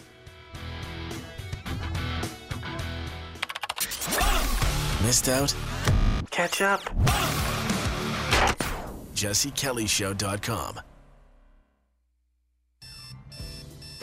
Wake up and text. Text and eat. Text and catch the bus. Text and miss your stop. Wait, wait, wait, wait, wait, wait. Text and be late to work. Sorry, I'm late. Text and work. Text and pretend to work. Text and act surprised when someone calls you out for not working. Who, me? Text and meet up with a friend you haven't seen in forever. Hi. Oh, hey. Text and complain that they're on their phone the whole time. Text and listen to them complain that you're on your phone the whole time. Ugh. Text and whatever.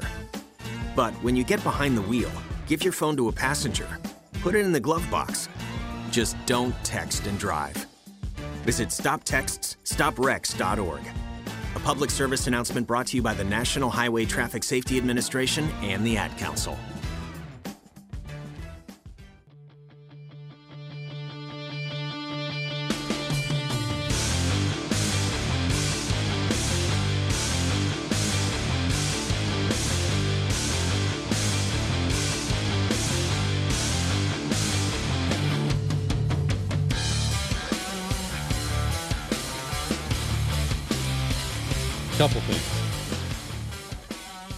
Talked about the uh, DC GOP pundits and politicians not understanding their base.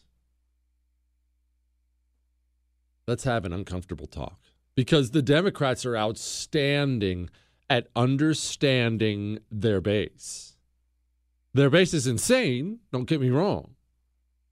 But Democrats understand how to show their base that they're listening and their claims are valid and they care about them. Donald Trump is a Russian agent. Democrats give you a two year Russian collusion investigation.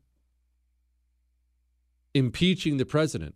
wildly unpopular in poll after poll after poll. However, the Democrat base, you have to remove him from office. Democrats impeached Donald Trump. Donald Trump was impeached.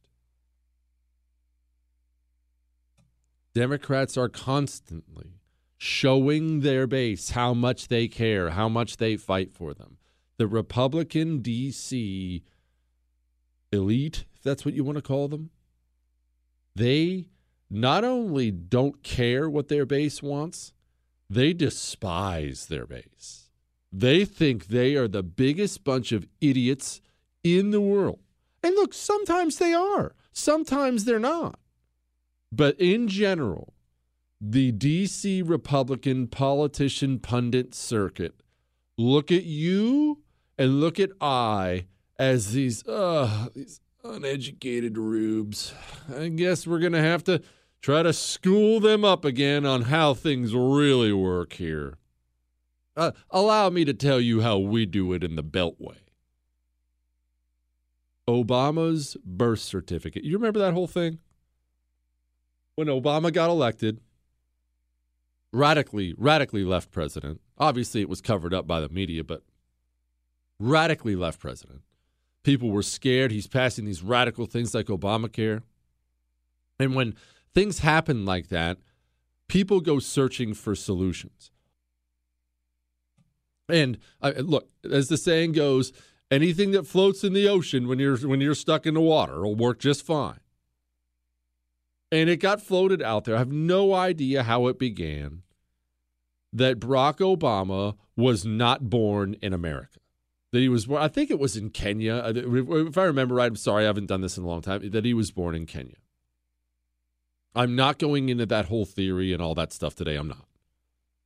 What I am saying is this you can't find another thing during the Obama presidency that was more universally mocked by every single person on the left and on the right who lived, worked, and worshiped within the DC, New York City area.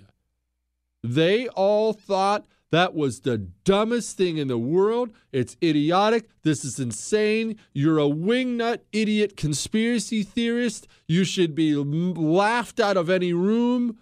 You suck. Who is this idiot? I'm so embarrassed he's on my side. I ran for office during that time. I ran for Congress twice in Arizona. Gabrielle Giffords, the one who got shot in the head, I was her Republican opponent. And then after that, I ran in the special election. So I was running for Congress in the heat of all this Tea Party stuff, birth certificate stuff. And one of the things, one of the one of the first guys I got to know when I was running for Congress, his name's John. I'm not going to use his last name because I don't have permission. I didn't talk to him before this. He told me right when I started off, you're going to be asked all the time about the birth certificate thing. I don't care how you answer. You always be your own man, which I know you will anyway, but you need to understand this. Put down the uh, put down the online right-wing magazines, put away the blogs, get off social media.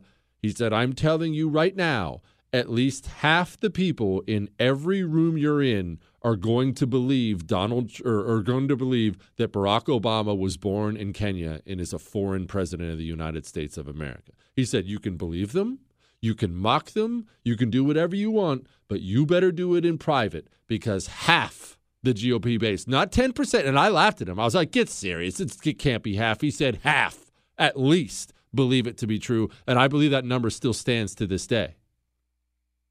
I got out there on the campaign trail and when you're out there campaigning, you go to all kinds of events. Believe me, it's not fancy. You're going to 10 man precinct committee, me- committee meetings, little pancake breakfasts, Rotary Club speeches. You're giving to you're you're in the most non-fancy things humanly possible. 50% was selling it short. People believed it. There remains and I believe this to be true 100%, there remains this humongous geography divide in the United States of America. We are geographically shockingly different. More different than we've ever been. There's always been a difference between city people and rural people and that way of thinking. The mentality is just different. And I'm not saying one's better, one's one's not. But right now, that divide has gotten too big. I'll tell you what, hang on.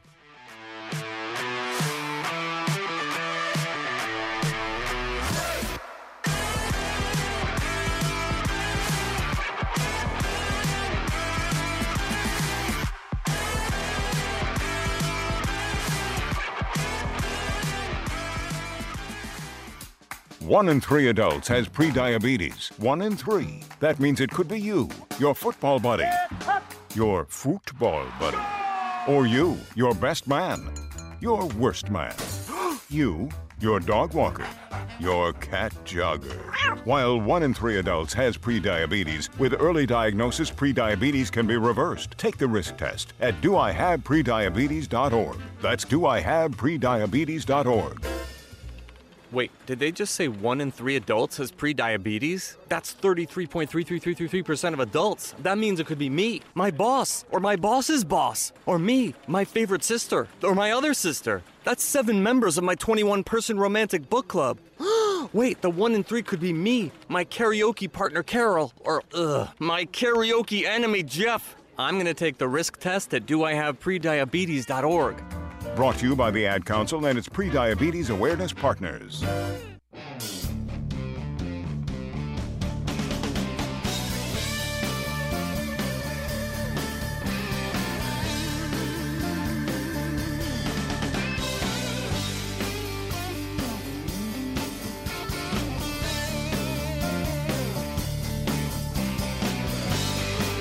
Your environment has such a strong influence on you. We've talked about this extensively. You think you're going to go change the environment where you are.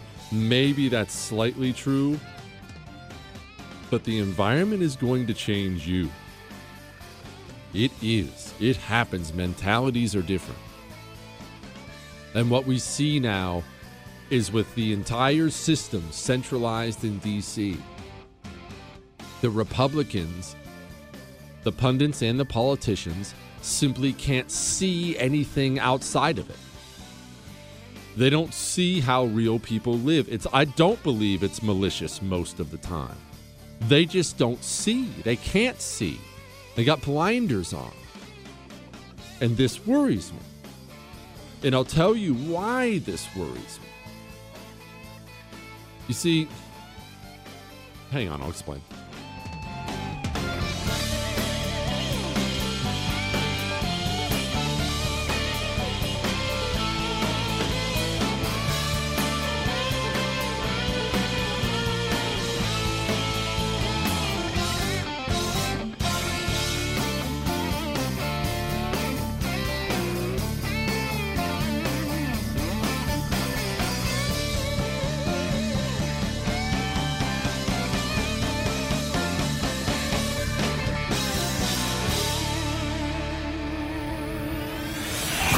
Jesse Kelly Show.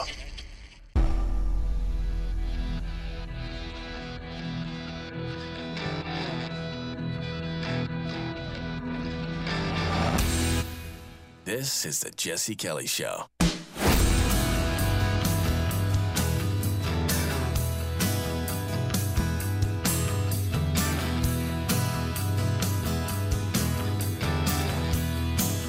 Speaking of the Dolphins, Chris. What? I can keep talking about the Dolphins. It's nothing but bad news out here right now. I can talk about the Dolphins. Look, let me clarify something for everybody, Jewish producer Chris included. It looks like we're going to have four years of Biden's presidency.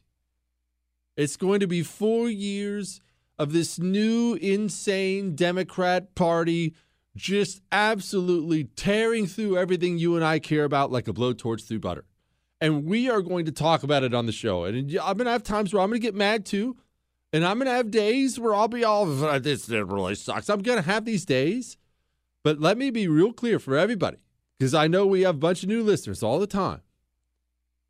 I'm not going to be make you feel like crap show. There's enough out there to make you feel like crap. We are going to laugh on this show. I'm going to talk about stupid, off the wall stuff on top of politics, on top of history for me and for you. You can read through these headlines. I'm staring at all of them right now. You can read through these headlines and in 10 minutes be down in the freaking dumps. And then what happens is, and this is certainly not an insult to anybody, you've never heard me do that on this show as far as other people in my industry, and you never will. I, th- I hate all the jealousy and stuff like that in this whole showbiz thing, TV and radio. Ah, this guy sucks. I hate this guy. This guy, I think it's terrible. Who? I hope everybody succeeds. Go, go get a new contract. Make it happen, brother. Rooting for you. No big deal. But I don't do scream into the microphone all day about how the world's going to end. And I also don't do the, oh man, the shoe's about to drop on the Democrats because I don't want to feed you a line of crap. That's part of what's bothered me about many people. For four years, we're being told at, at, at every turn, uh oh, they're in deep trouble when this report comes out. We had uh, uh, Jack Dorsey, the Facebook and, and Twitter guys are once again being forced to testify at the Senate today about you know, their, all the election stuff they're doing and all the censoring they're doing.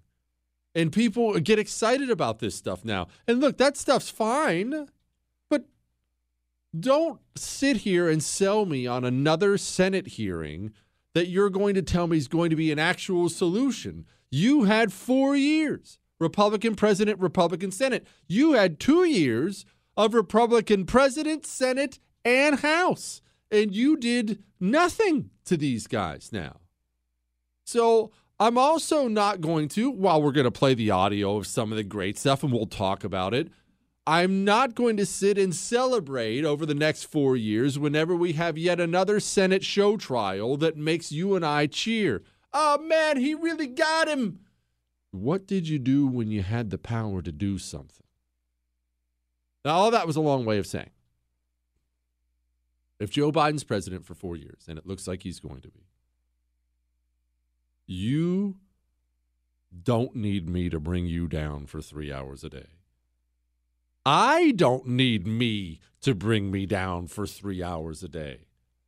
Bad news ain't hard to find. And we're going to talk about the bad news too on this show. But we are just going to flat out break away and talk about idiocy at various points on this show. We have always, we always will, and I ain't ever going to apologize for it.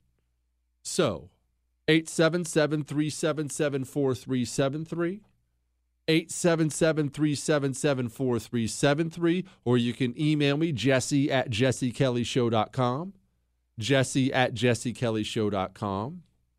Here's the ultimate question. You're welcome to call in, you're welcome to email. Which animal would you like your military to train? You're going into battle. Which animal would you want? But it has to be, hear me out here, there's a qualification to this. It has to be remotely believable that you could train this animal. Because otherwise, you would, I mean, honestly, people would pick something like, I'd want lions. Is really what you would want? Oh, no, Chris, you're, you're not thinking about this. You know what you would want? You'd want something like hornets or something like that. Yes, yes, you would, buddy. You could destroy people with sw- killer bees. If you could aim killer bees, at the, you would ruin the whole army. You would you would end you would end the war. What what?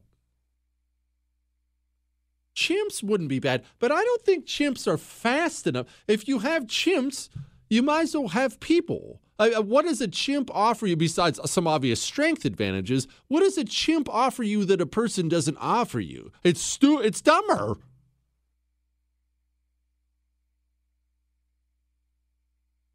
It doesn't think about its own mortality. You're an idiot. Of course it does. These are these are more intelligent animals. Do you think a chimp has the IQ of an ant?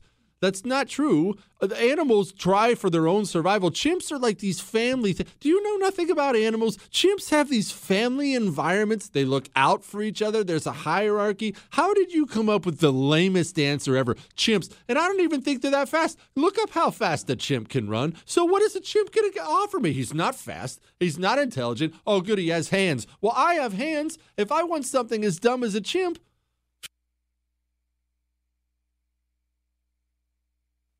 I didn't say I was going to train bees. There's no need to attack my choice. I said the answer to the question has to be something remotely trainable. Otherwise, I would pick something like killer bees. I would, or or, or Asian murder hornets or something. Have you seen those things? They're huge.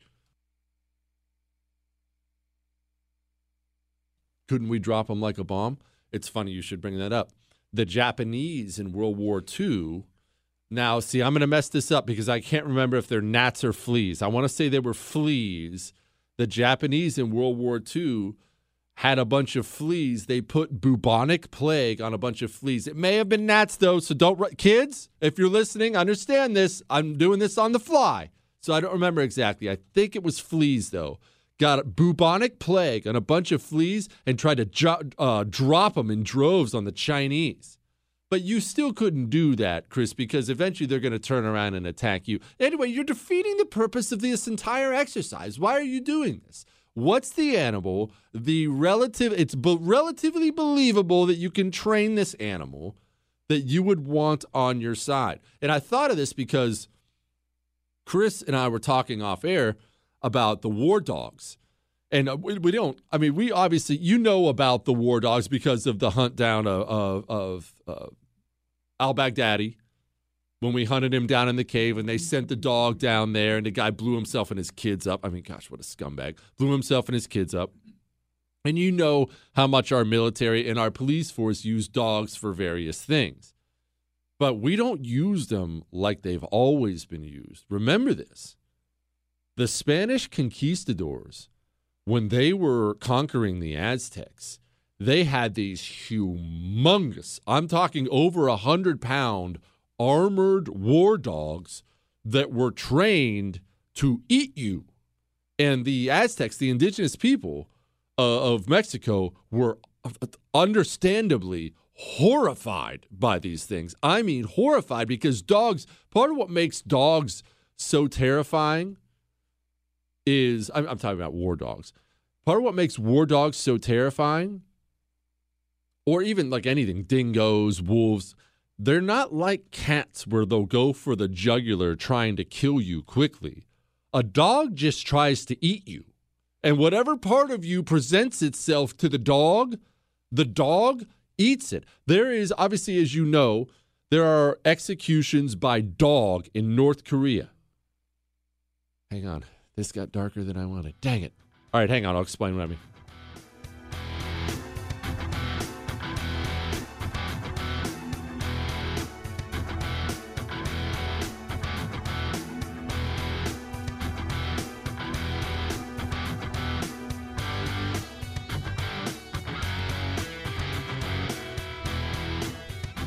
Follow, like, and subscribe on social at Jesse Kelly Show. You don't think you need an auto protection plan until you need an auto protection plan.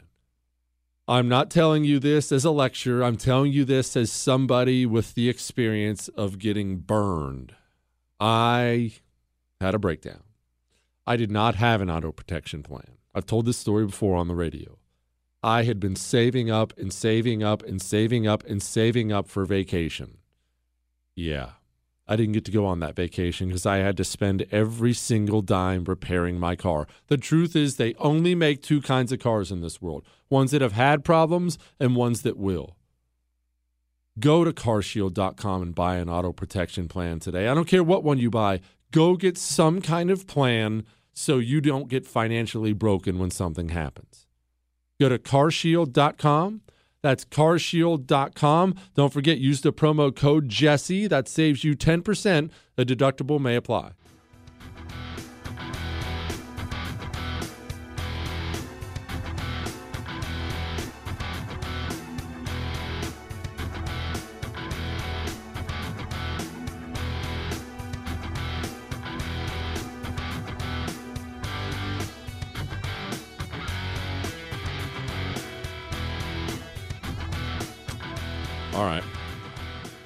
Dig into this here.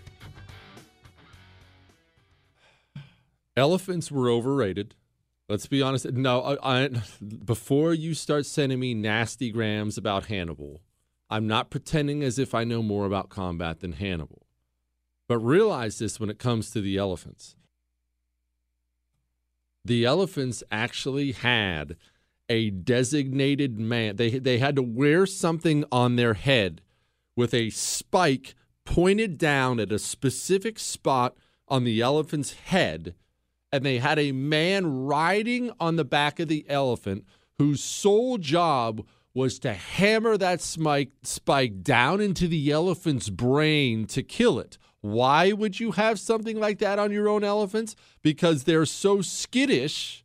Elephants will scare easily. The Romans figured out you could put pitch on pigs and light them on fire and it would scare the elephants to death, which, gosh, I would love to see that.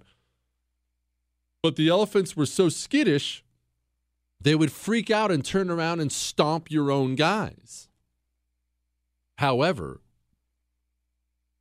what about the rhinoceros, Chris?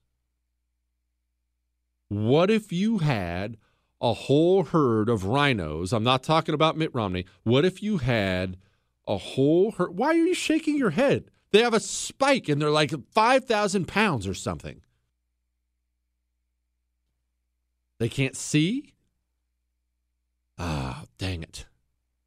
Okay, well, that's going to hurt us. But here's the thing I'm assuming they're not that stupid. I'm assuming we're in the, the cow range. I realize cows are kind of dumb, but surely they, they could be trainable almost like a dog. Maybe not quite, but they could be, they wouldn't turn on us, right? Right? Oh man, they'll attack their own because of bad eyesight? Crap.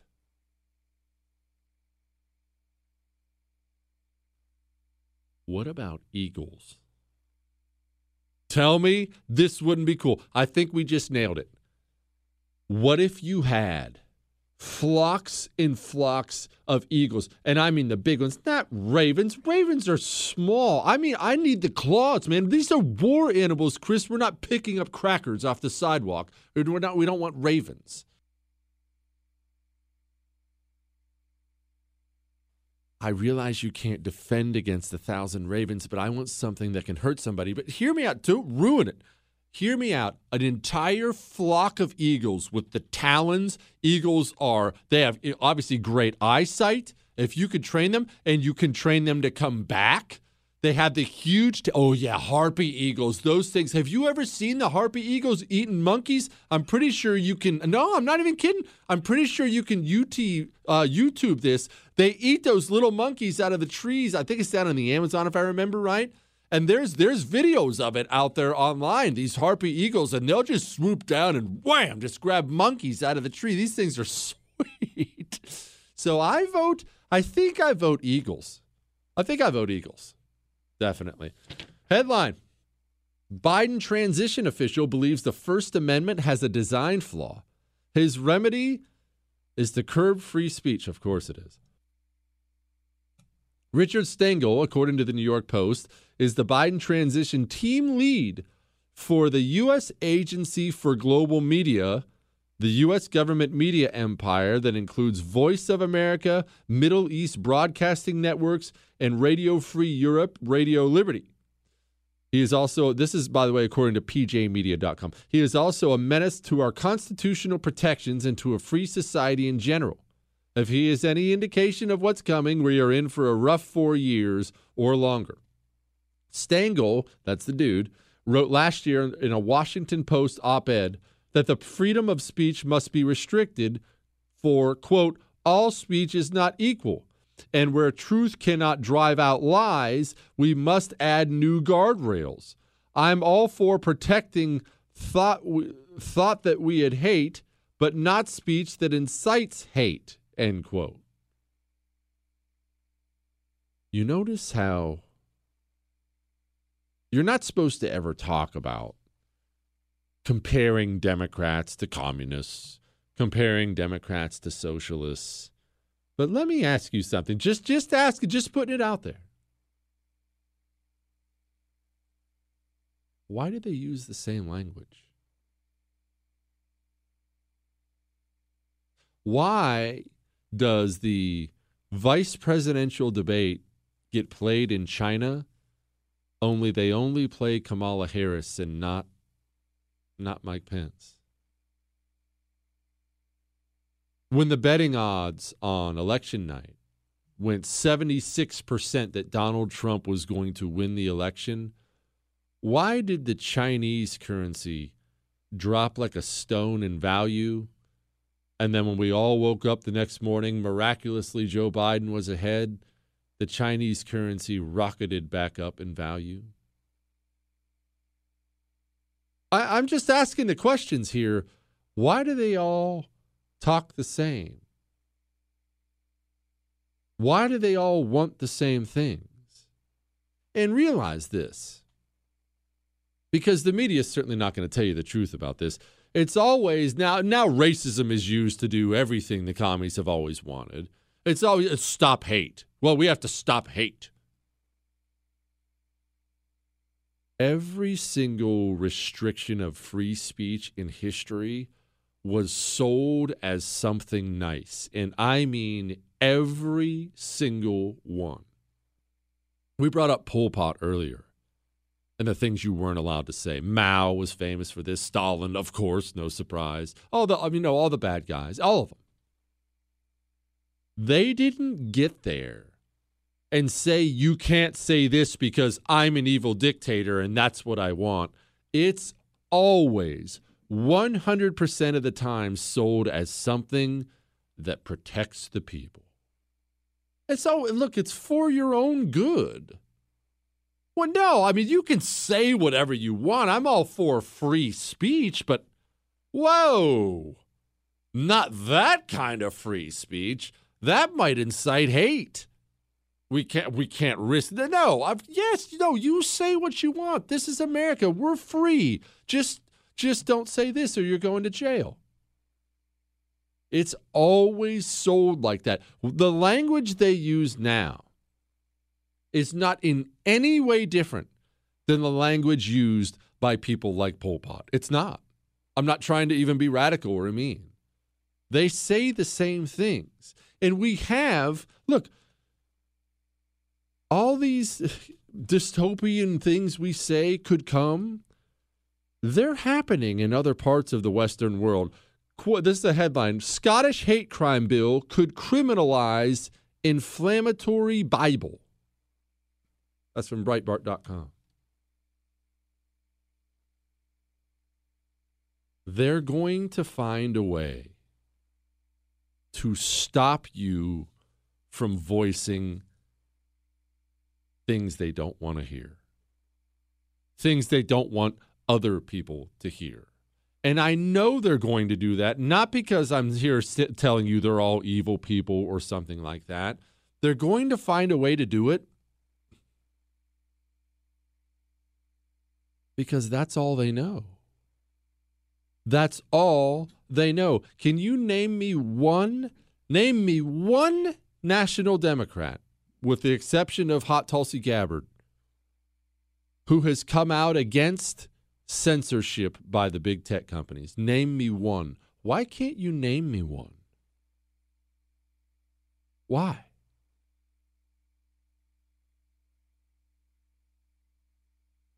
You know why you can't? Because they know it all helps them. Hang on.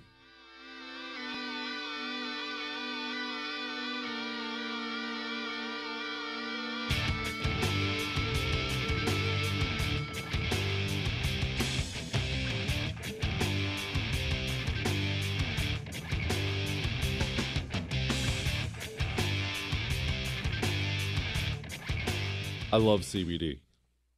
And look, it's the hot thing out there right now because it's natural.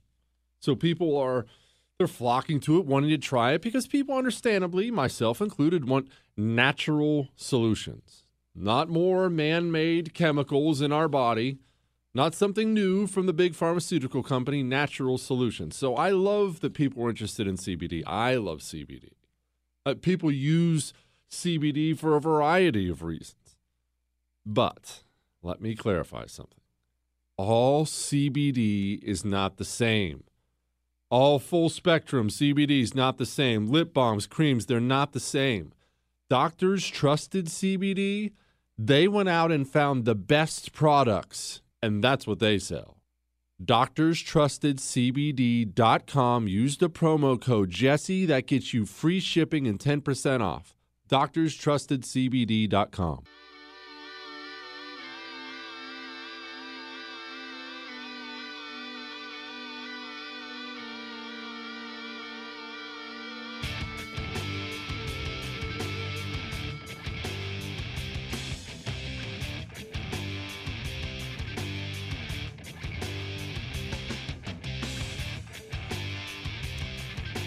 Joining me now, former Air Force PJ, host of World News with BK. BK, what is the animal you wish the military could train for war? No dogs, no elephants, something cool. North Korea's training dolphins. Produce, Jewish producer Chris said chimps, which I thought was the lamest answer ever. I said rhinos or eagles. Oh. What's yours? I like the rhino. Thank Um, you. I'm thinking ti- tigers or grizzly bears. Oh. Um, grizzly grizzly bears would be cool because also, you know, I'm, I'm trying to get one as a service animal as well for the VA. They're not they're not listening. They're not responding to my phone calls so far, but uh, I would love to have a few friggin' like grizzly bears on the front lines, dude. You charge up, you you slice through some uh, Taliban terrorists, then you can go home and uh, you could chill and cuddle around the fire with your bear. What's not to love? I love it. And they're so big we could ride them. Like you could ride them off the battlefield. Hey man, my Oh, knees busted. massive, yeah. Oh, absolutely. I like I like I grizzly bears. I think we could do I think we could do this. Absolutely. Are there Yeah, enough of them? yeah. No, uh, maybe that might be a problem. Although I think I recently did an article on the podcast where you know they're trying to reintroduce grizzlies around the Yellowstone area. So I think they're they're like coming off the danger endangered species list. Like they're having hunts now again. Okay. So that to me says we that to me says we have enough of them. Let's start training those bad boys. Get them in there. Oh man, let's do it. Can you imagine just those- sending a few grizzlies oh, Yeah. oh, down the Taliban cave? Hey, we're not even going in. We're going to wait for them to come out. Yeah, that's right. Or they might not come out. Who cares? Did you see that story? This is from a long time ago. I don't know how I'm getting sidetracked on this. Of this SAS dude who gets caught up in some dark tunnel in Afghanistan and got separated from his guys and killed. I think it was three, it may have been five Taliban dudes with a hammer and came out of there with five hammer kills. you know what? I, it's I've seen a few of those stories, and some of them come from the British tabloids. So I'm not sure how much, how much, how accurate they are. However, even a, a hammer kill would be dope. I know guys who've gotten some knife kills, which are pretty epic. I think you should have a ribbon for that. Oh. You know, oh. if you have a, a knife kill on your uniform, I think that that's a ribbon that we should introduce in the U.S. military for sure. One hundred percent. Gosh, that's sweet. But you know, in this day and age, somebody would dump all over it as being too mean or something. Uh, uh, yeah, I know, I know. I see. I, I was, I was uh, pooping on. I see my man Dan Crenshaw this morning is getting ratioed on Twitter for talking about how we need to stay in Afghanistan longer, and that withdrawing all the troops is like this huge mistake. And I mean, I love Dan to death, but bro, read the room, Dan. Is what I'm trying to say. Oh. Uh, talk about the talk about the one issue that unites liberals and conservatives in the United States. Like the one thing I think everybody can agree on is that Afghanistan is a hopeless pit of despair that will never, ever, ever, Dan Crenshaw, turn around and be anything worth the United States having troops in. That's just my opinion on it. BK, you were there. I was not. What is the culture or cultures of Afghanistan? What is it? Explain it to people who've never stepped foot there. I, I don't know. I don't know. It's like a. Uh, I mean, how do you even start, man? It's like, it, in some ways, it's a death culture. In some ways, it's primitive. It's religious. It's a lot of things that the U.S. isn't, and they do things their own way. And it's here's here's where I always come back from it, Jesse. Like uh, to Dan Crenshaw, if I could have him in a room right now, because this is the number one argument. This is the only argument these neoconservatives or whatever you want to call them have. They keep telling me, BK, we've got to fight the terrorists over there so we don't have to fight them here, right? That's pretty much their only argument that kind of stands up logically. To which I say, uh, hey, what, what, why are we spending these billions and billions of dollars then on Department of Homeland Security? It's not that hard to keep crazed Afghani terrorists out of the United States. Their country thousands of miles away, Jesse. How hard can it be? It can't be that hard. Why Come on. I'm, wh- I'm tired of hearing about that. Why can't we do it then? Why? What is wrong at, at, at its core? What's wrong with our immigration system? Why? Why can't we get it done right? Well, I don't know. We have we have Joe Biden.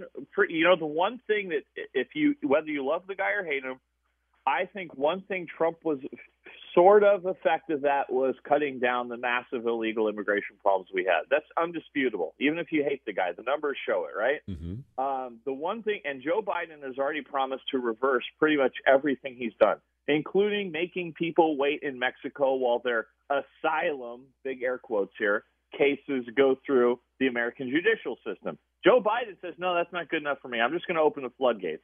So he's going to undo everything, and we're going to have rampant illegal immigration, and then we're all going to sit around and scratch our heads wondering how Arizona went from deep red to blue in the matter of what 15 years and we're going to sit around wondering why Texas who voted for George W Bush by like something like 16 points uh, voted for Trump in this last election only by like 4 or 5 and you know Jesse I hate to say it because I know that's your home base but Texas is going to go it's only a matter of time unless as I postulated on the podcast the Latinos save us from the white liberals, which I think they are going to do. I think the right wing Latinos are going to rise up and save the, save America from the crazed white liberals who are too far gone. They're they're done. I hope they do. gone. I hope they do. The Latinos are going to save us. I hope they do. Latinos are so grossly overrated, and I don't just say that because like half my friends are Latinos. One, their food is incredible. Two, their dudes have the general right idea about masculinity. Three, the chicks are all hot and can cook. Completely underrated. I don't have any white liberal friends. I have tons of Latino friends. Yeah, and you know what? If you look at, I went over pretty meticulously, Jesse, some of the shifts, especially in Hidalgo County in Texas. I went, I really got deep diving with nerd, nerding out with the statistics, and you see the massive shift of those heavily Latino districts along the Texas border going towards Trump. I mean, Hillary Clinton won some of those counties by like 40, 50 percent. And Trump barely lost those counties. So you're talking like a swing of like 45 to 50 percent towards Trump. So hopefully that trend continues. Latinos don't like massive waves of illegal aliens any more than anybody else does. So I think we need to keep that America first going and that message going. Is this going to be? I mean, people are, are citing all over the place Donald Trump's gains with black men, Donald Trump's gains in the in the Latino community. How much of this is transferable when there's no more Hmm. Trump? Because I see I see all these Yeah, it's DC nerd question. types talking about, well, it's because of the employment number and things like that. I think people mistake that for being a real personality thing. Those Yes. he was Uh, appealing to them. A hundred percent, Jesse. I, I I wondered aloud the same thing. How much of this is going to outlast Trump? I mean, do you think people are going to stay in line for three nights to go to a stadium rally for Mike Pence for Mitt Romney? You think that's going to happen? I really doubt it. I mean, people were drawn by to Trump I- again. Love him or hate him, he's uh, but he's got that you know machismo, big man in charge thing, and, and a lot of guys are drawn to that. So how much of that is going to transfer over? You know, tellingly, the only group he did he, he lost in as compared to 2016 were white people. You know, white males voted for him less than they had in 2016. Every other uh, group, especially male, voted for him in increased numbers. So I don't see it being transferred over. I think Trump was a singular and unique character, and I don't think we're going to have a guy like that again, unfortunately. BK, I wonder, do you have time to stay over and do one more today? I think we have missed a humongous thing we should talk about today. We really missed the poisonous animal option, and I think I think we possibly missed something big there. Can, Yeah. can you stay over? Yeah, let's yeah, let's go for it. 10 4. We'll be right back, and uh, I have some poisonous animals in mind.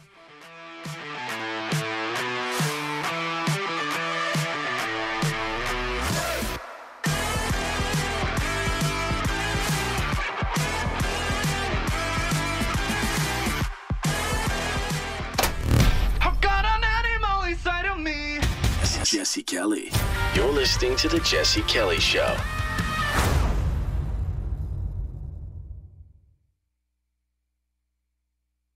You're never completely ready to adopt a teen. For late nights writing English papers. For your teen's music taste. For dinners where they talk more on their phone than with you. For the first time, they call you mom. You're never completely ready to adopt a teen, and you can't imagine the reward. To learn more about adopting a teen, visit adoptuskids.org. Brought to you by the U.S. Department of Health and Human Services, Adopt U.S. Kids, and the Ad Council. Ladies and gentlemen, we have arrived in Philadelphia. Local time is 3:05 p.m. and the temperature is 67 degrees. At this time, you are now free to use your cellular devices. You know that feeling when you get to turn your phone on after the plane lands? You can have that feeling every time you drive. Make sure your cell phone is stowed away whenever you are behind the wheel. Visit StopTextStopWrecks.org. A message brought to you by the National Highway Traffic Safety Administration, Project Yellow Light, and the Ad Council.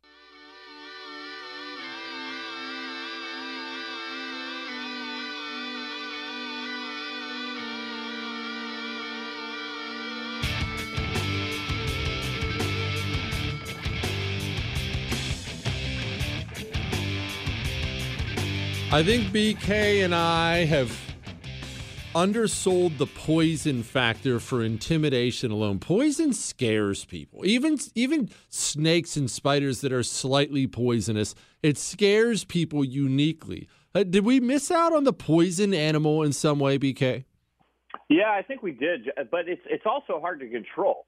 You know, I mean, God forbid you're uh, you know you're loading up the secret uh, poison mortar and it and it explodes and it goes all over you and your troops and you all like die there. You know what I'm saying? So like poison freaks me out too. Yeah, me too. I, I think we could drop snakes, but I worry the snakes would die on impact. I bet we could drop spiders. Think how horrifying, you know, a, a plane full of Brazilian wandering spiders would be, even if they didn't get anybody, and they probably wouldn't. They'd probably all run away terrified too. I mean, the opposing troops would be done. Yeah, that you know the the most poisonous thing, of course, is sea life. Uh, unfortunately, I, I can't really think of a practical application for that beyond distilling their poison and like you know aerosol spraying it by drone like all over those caves and stuff like that. But I'm thinking like you know we take we get like the box jellyfish. Ooh, uh, and yes. yeah, yeah, yeah. Those those are no good. Those can cause you to collapse and die as quickly as like three three minutes, Jesse. We're They- talking. they so. can. Um, What is this? Isn't there a stone? I, I want to say it's called stonefish, but I may have this wrong. I think it's Australia because everything horrific is Australia. That hurts so Yeah. bad because they sting your feet that people routinely ask to have their foot amputated after they've been stung. Yeah, that is. I'm I'm looking at it right now. I did have to Google that really quick, but I remember this is one of the fishes at dive school because we had a whole day where we talked about all the things in the ocean where that could kill us easily. Oh. And yeah, and yeah, the stonefish. It's one of the most venomous fish in the world, and can stings can cause death if not treated. And that happens most of the time at, when people step on it and it forces the venom into the foot. And they can occur just along the beach as well, not just in the water, dude. This this fish can survive out of the water for up to 24 hours. What? So like, yeah, you could be walking on the beach and this thing could sting you right in the foot and like just then you're done. What is what's the military? Because I know you're one of these super uh, ninja types. What is the military technique in all seriousness for things like jellyfish? You run into them, sharks. I, what what do they tell you about that? Do they tell you anything? Do they tell you just pray you don't find one? Well, it's um, it kind of depends. I mean, most you know, you know as well as I do that most jellyfish are not going to kill you. Yeah. Uh, but you know, most of the time, with as far as first aid for stings, it's a lot of definitely it's a, lot of irrigation. Uh, you've probably heard the fact that you know you're supposed to pee on the jellyfish sting. Uh, that's like an old wives' tale. There's actually no scientific evidence that urine or any of those things actually, uh, you know, disable further stinging. Um, so what they kind of do, and, and don't pour your booze on it either. You might as well drink the booze. You're just going to waste it. Uh, basically, what they do is try to take the tentacles off because they sting to you, and they just try to like flush the wound with like water or vinegar. There's some there's some anecdotal evidence that vinegar kind of works, but other than that, you know, it's kind of on you, Jesse. That's why we maintain that jacked and tanned lifestyle where we fight off uh, not only viruses but box jellyfish things. That's why I walk around. Do you think I like walking around with a six pack, Jesse, with the ab veins coming down into my groin? Like really, you know, do you think I like walking around and these shoulders, the shoulders like bowling balls, Jesse? Do you think I like this? I don't. I want to be a fat slob. I'm trying to ward off diseases and box jellyfish here, for God's sake. I want to go now. His his podcast is World News with BK. Check it out. I appreciate you, my man. Thank, thank you, Jesse. Somebody brought up a platypus. What an unfortunate. you have you never seen a platypus, Chris? What an unfortunate creature there. You know, sometimes, and I wonder this sometimes. Please don't strike me down, Lord. I wonder sometimes when God was making all these animals, if he didn't just throw one together just for the gig, just for the laugh, just like I wonder if I could make this rodent and, and throw a duck bill on the rodent. Yeah, and yes, they're poisonous. Oh, and by the way, I'll give it a poisonous stinger. Just, uh, just well, you know, I've got some crap left over. Let me just throw it all on one animal. well, this didn't go well. I had a bunch of other stuff I wanted to get to, Chris. Some high level stuff. I mean, look, there was some high level stuff talked about today. If you missed the history segment or any part of the show, history segment was cool today. We invaded Canada, kind of. I mean, does it count as us invading Canada again, Chris? It's really the Irish. I mean, but I think by this point, by this point, we probably have to take responsibility. Probably not. Don't want to blame too much on the Irish anyway. But if you missed that really cool story, our high level conversations about animals, anything else, the whole thing's on iHeart, Google, Spotify, on iTunes. If you go to iTunes, subscribe, leave a five star rating, leave a review talking about how handsome I am. As you know, I read those on the air. One, they're pants wetting funny. Two, management despises it, and I still won't stop. And three, it really, really is funny. It just uh, as a on the macro level, that we have like 300 comments all talking about how handsome I am for a radio show. It's so stupid. uh, hang on.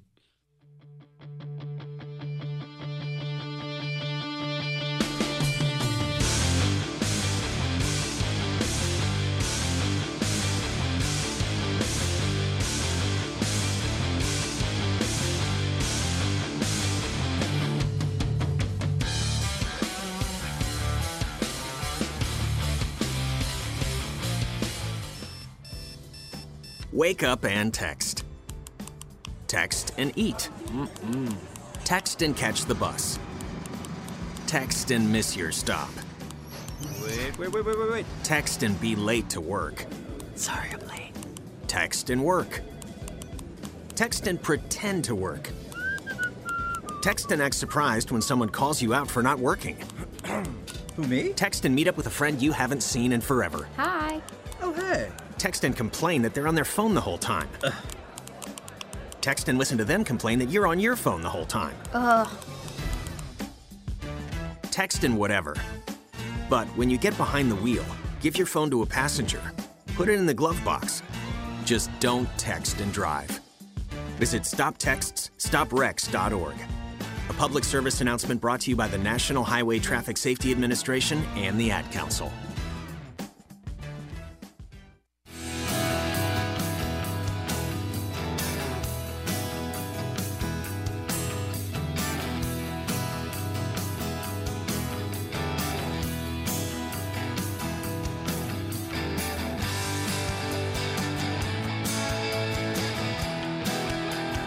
Chris, I've never done this before on the show. I'm considering giving away the history story we're going to talk about tomorrow. That's how cool it is. I'm so excited about it that I'm thinking about telling people right now just so they can just so they can lay awake tonight, Chris, in anticipation. What? so they can lay awake and dream about me and Jesse and man, he's going to entertain me tomorrow and it'll be great. It'll be awesome. All right. All right. I'll give you a hint. Wait, no, I can't do that. I can't give hints out on the show. I can't. No, I can't. It wouldn't be right. It wouldn't be right because then you're just a tease and you don't want to deliver. I'll just put it to you this way. Buckle up for tomorrow's show. It may even be, you know, I don't know till I get into it. It may be a two part epic. Oh, yeah. You know, I love the two part epics. Chris hates them. That's all.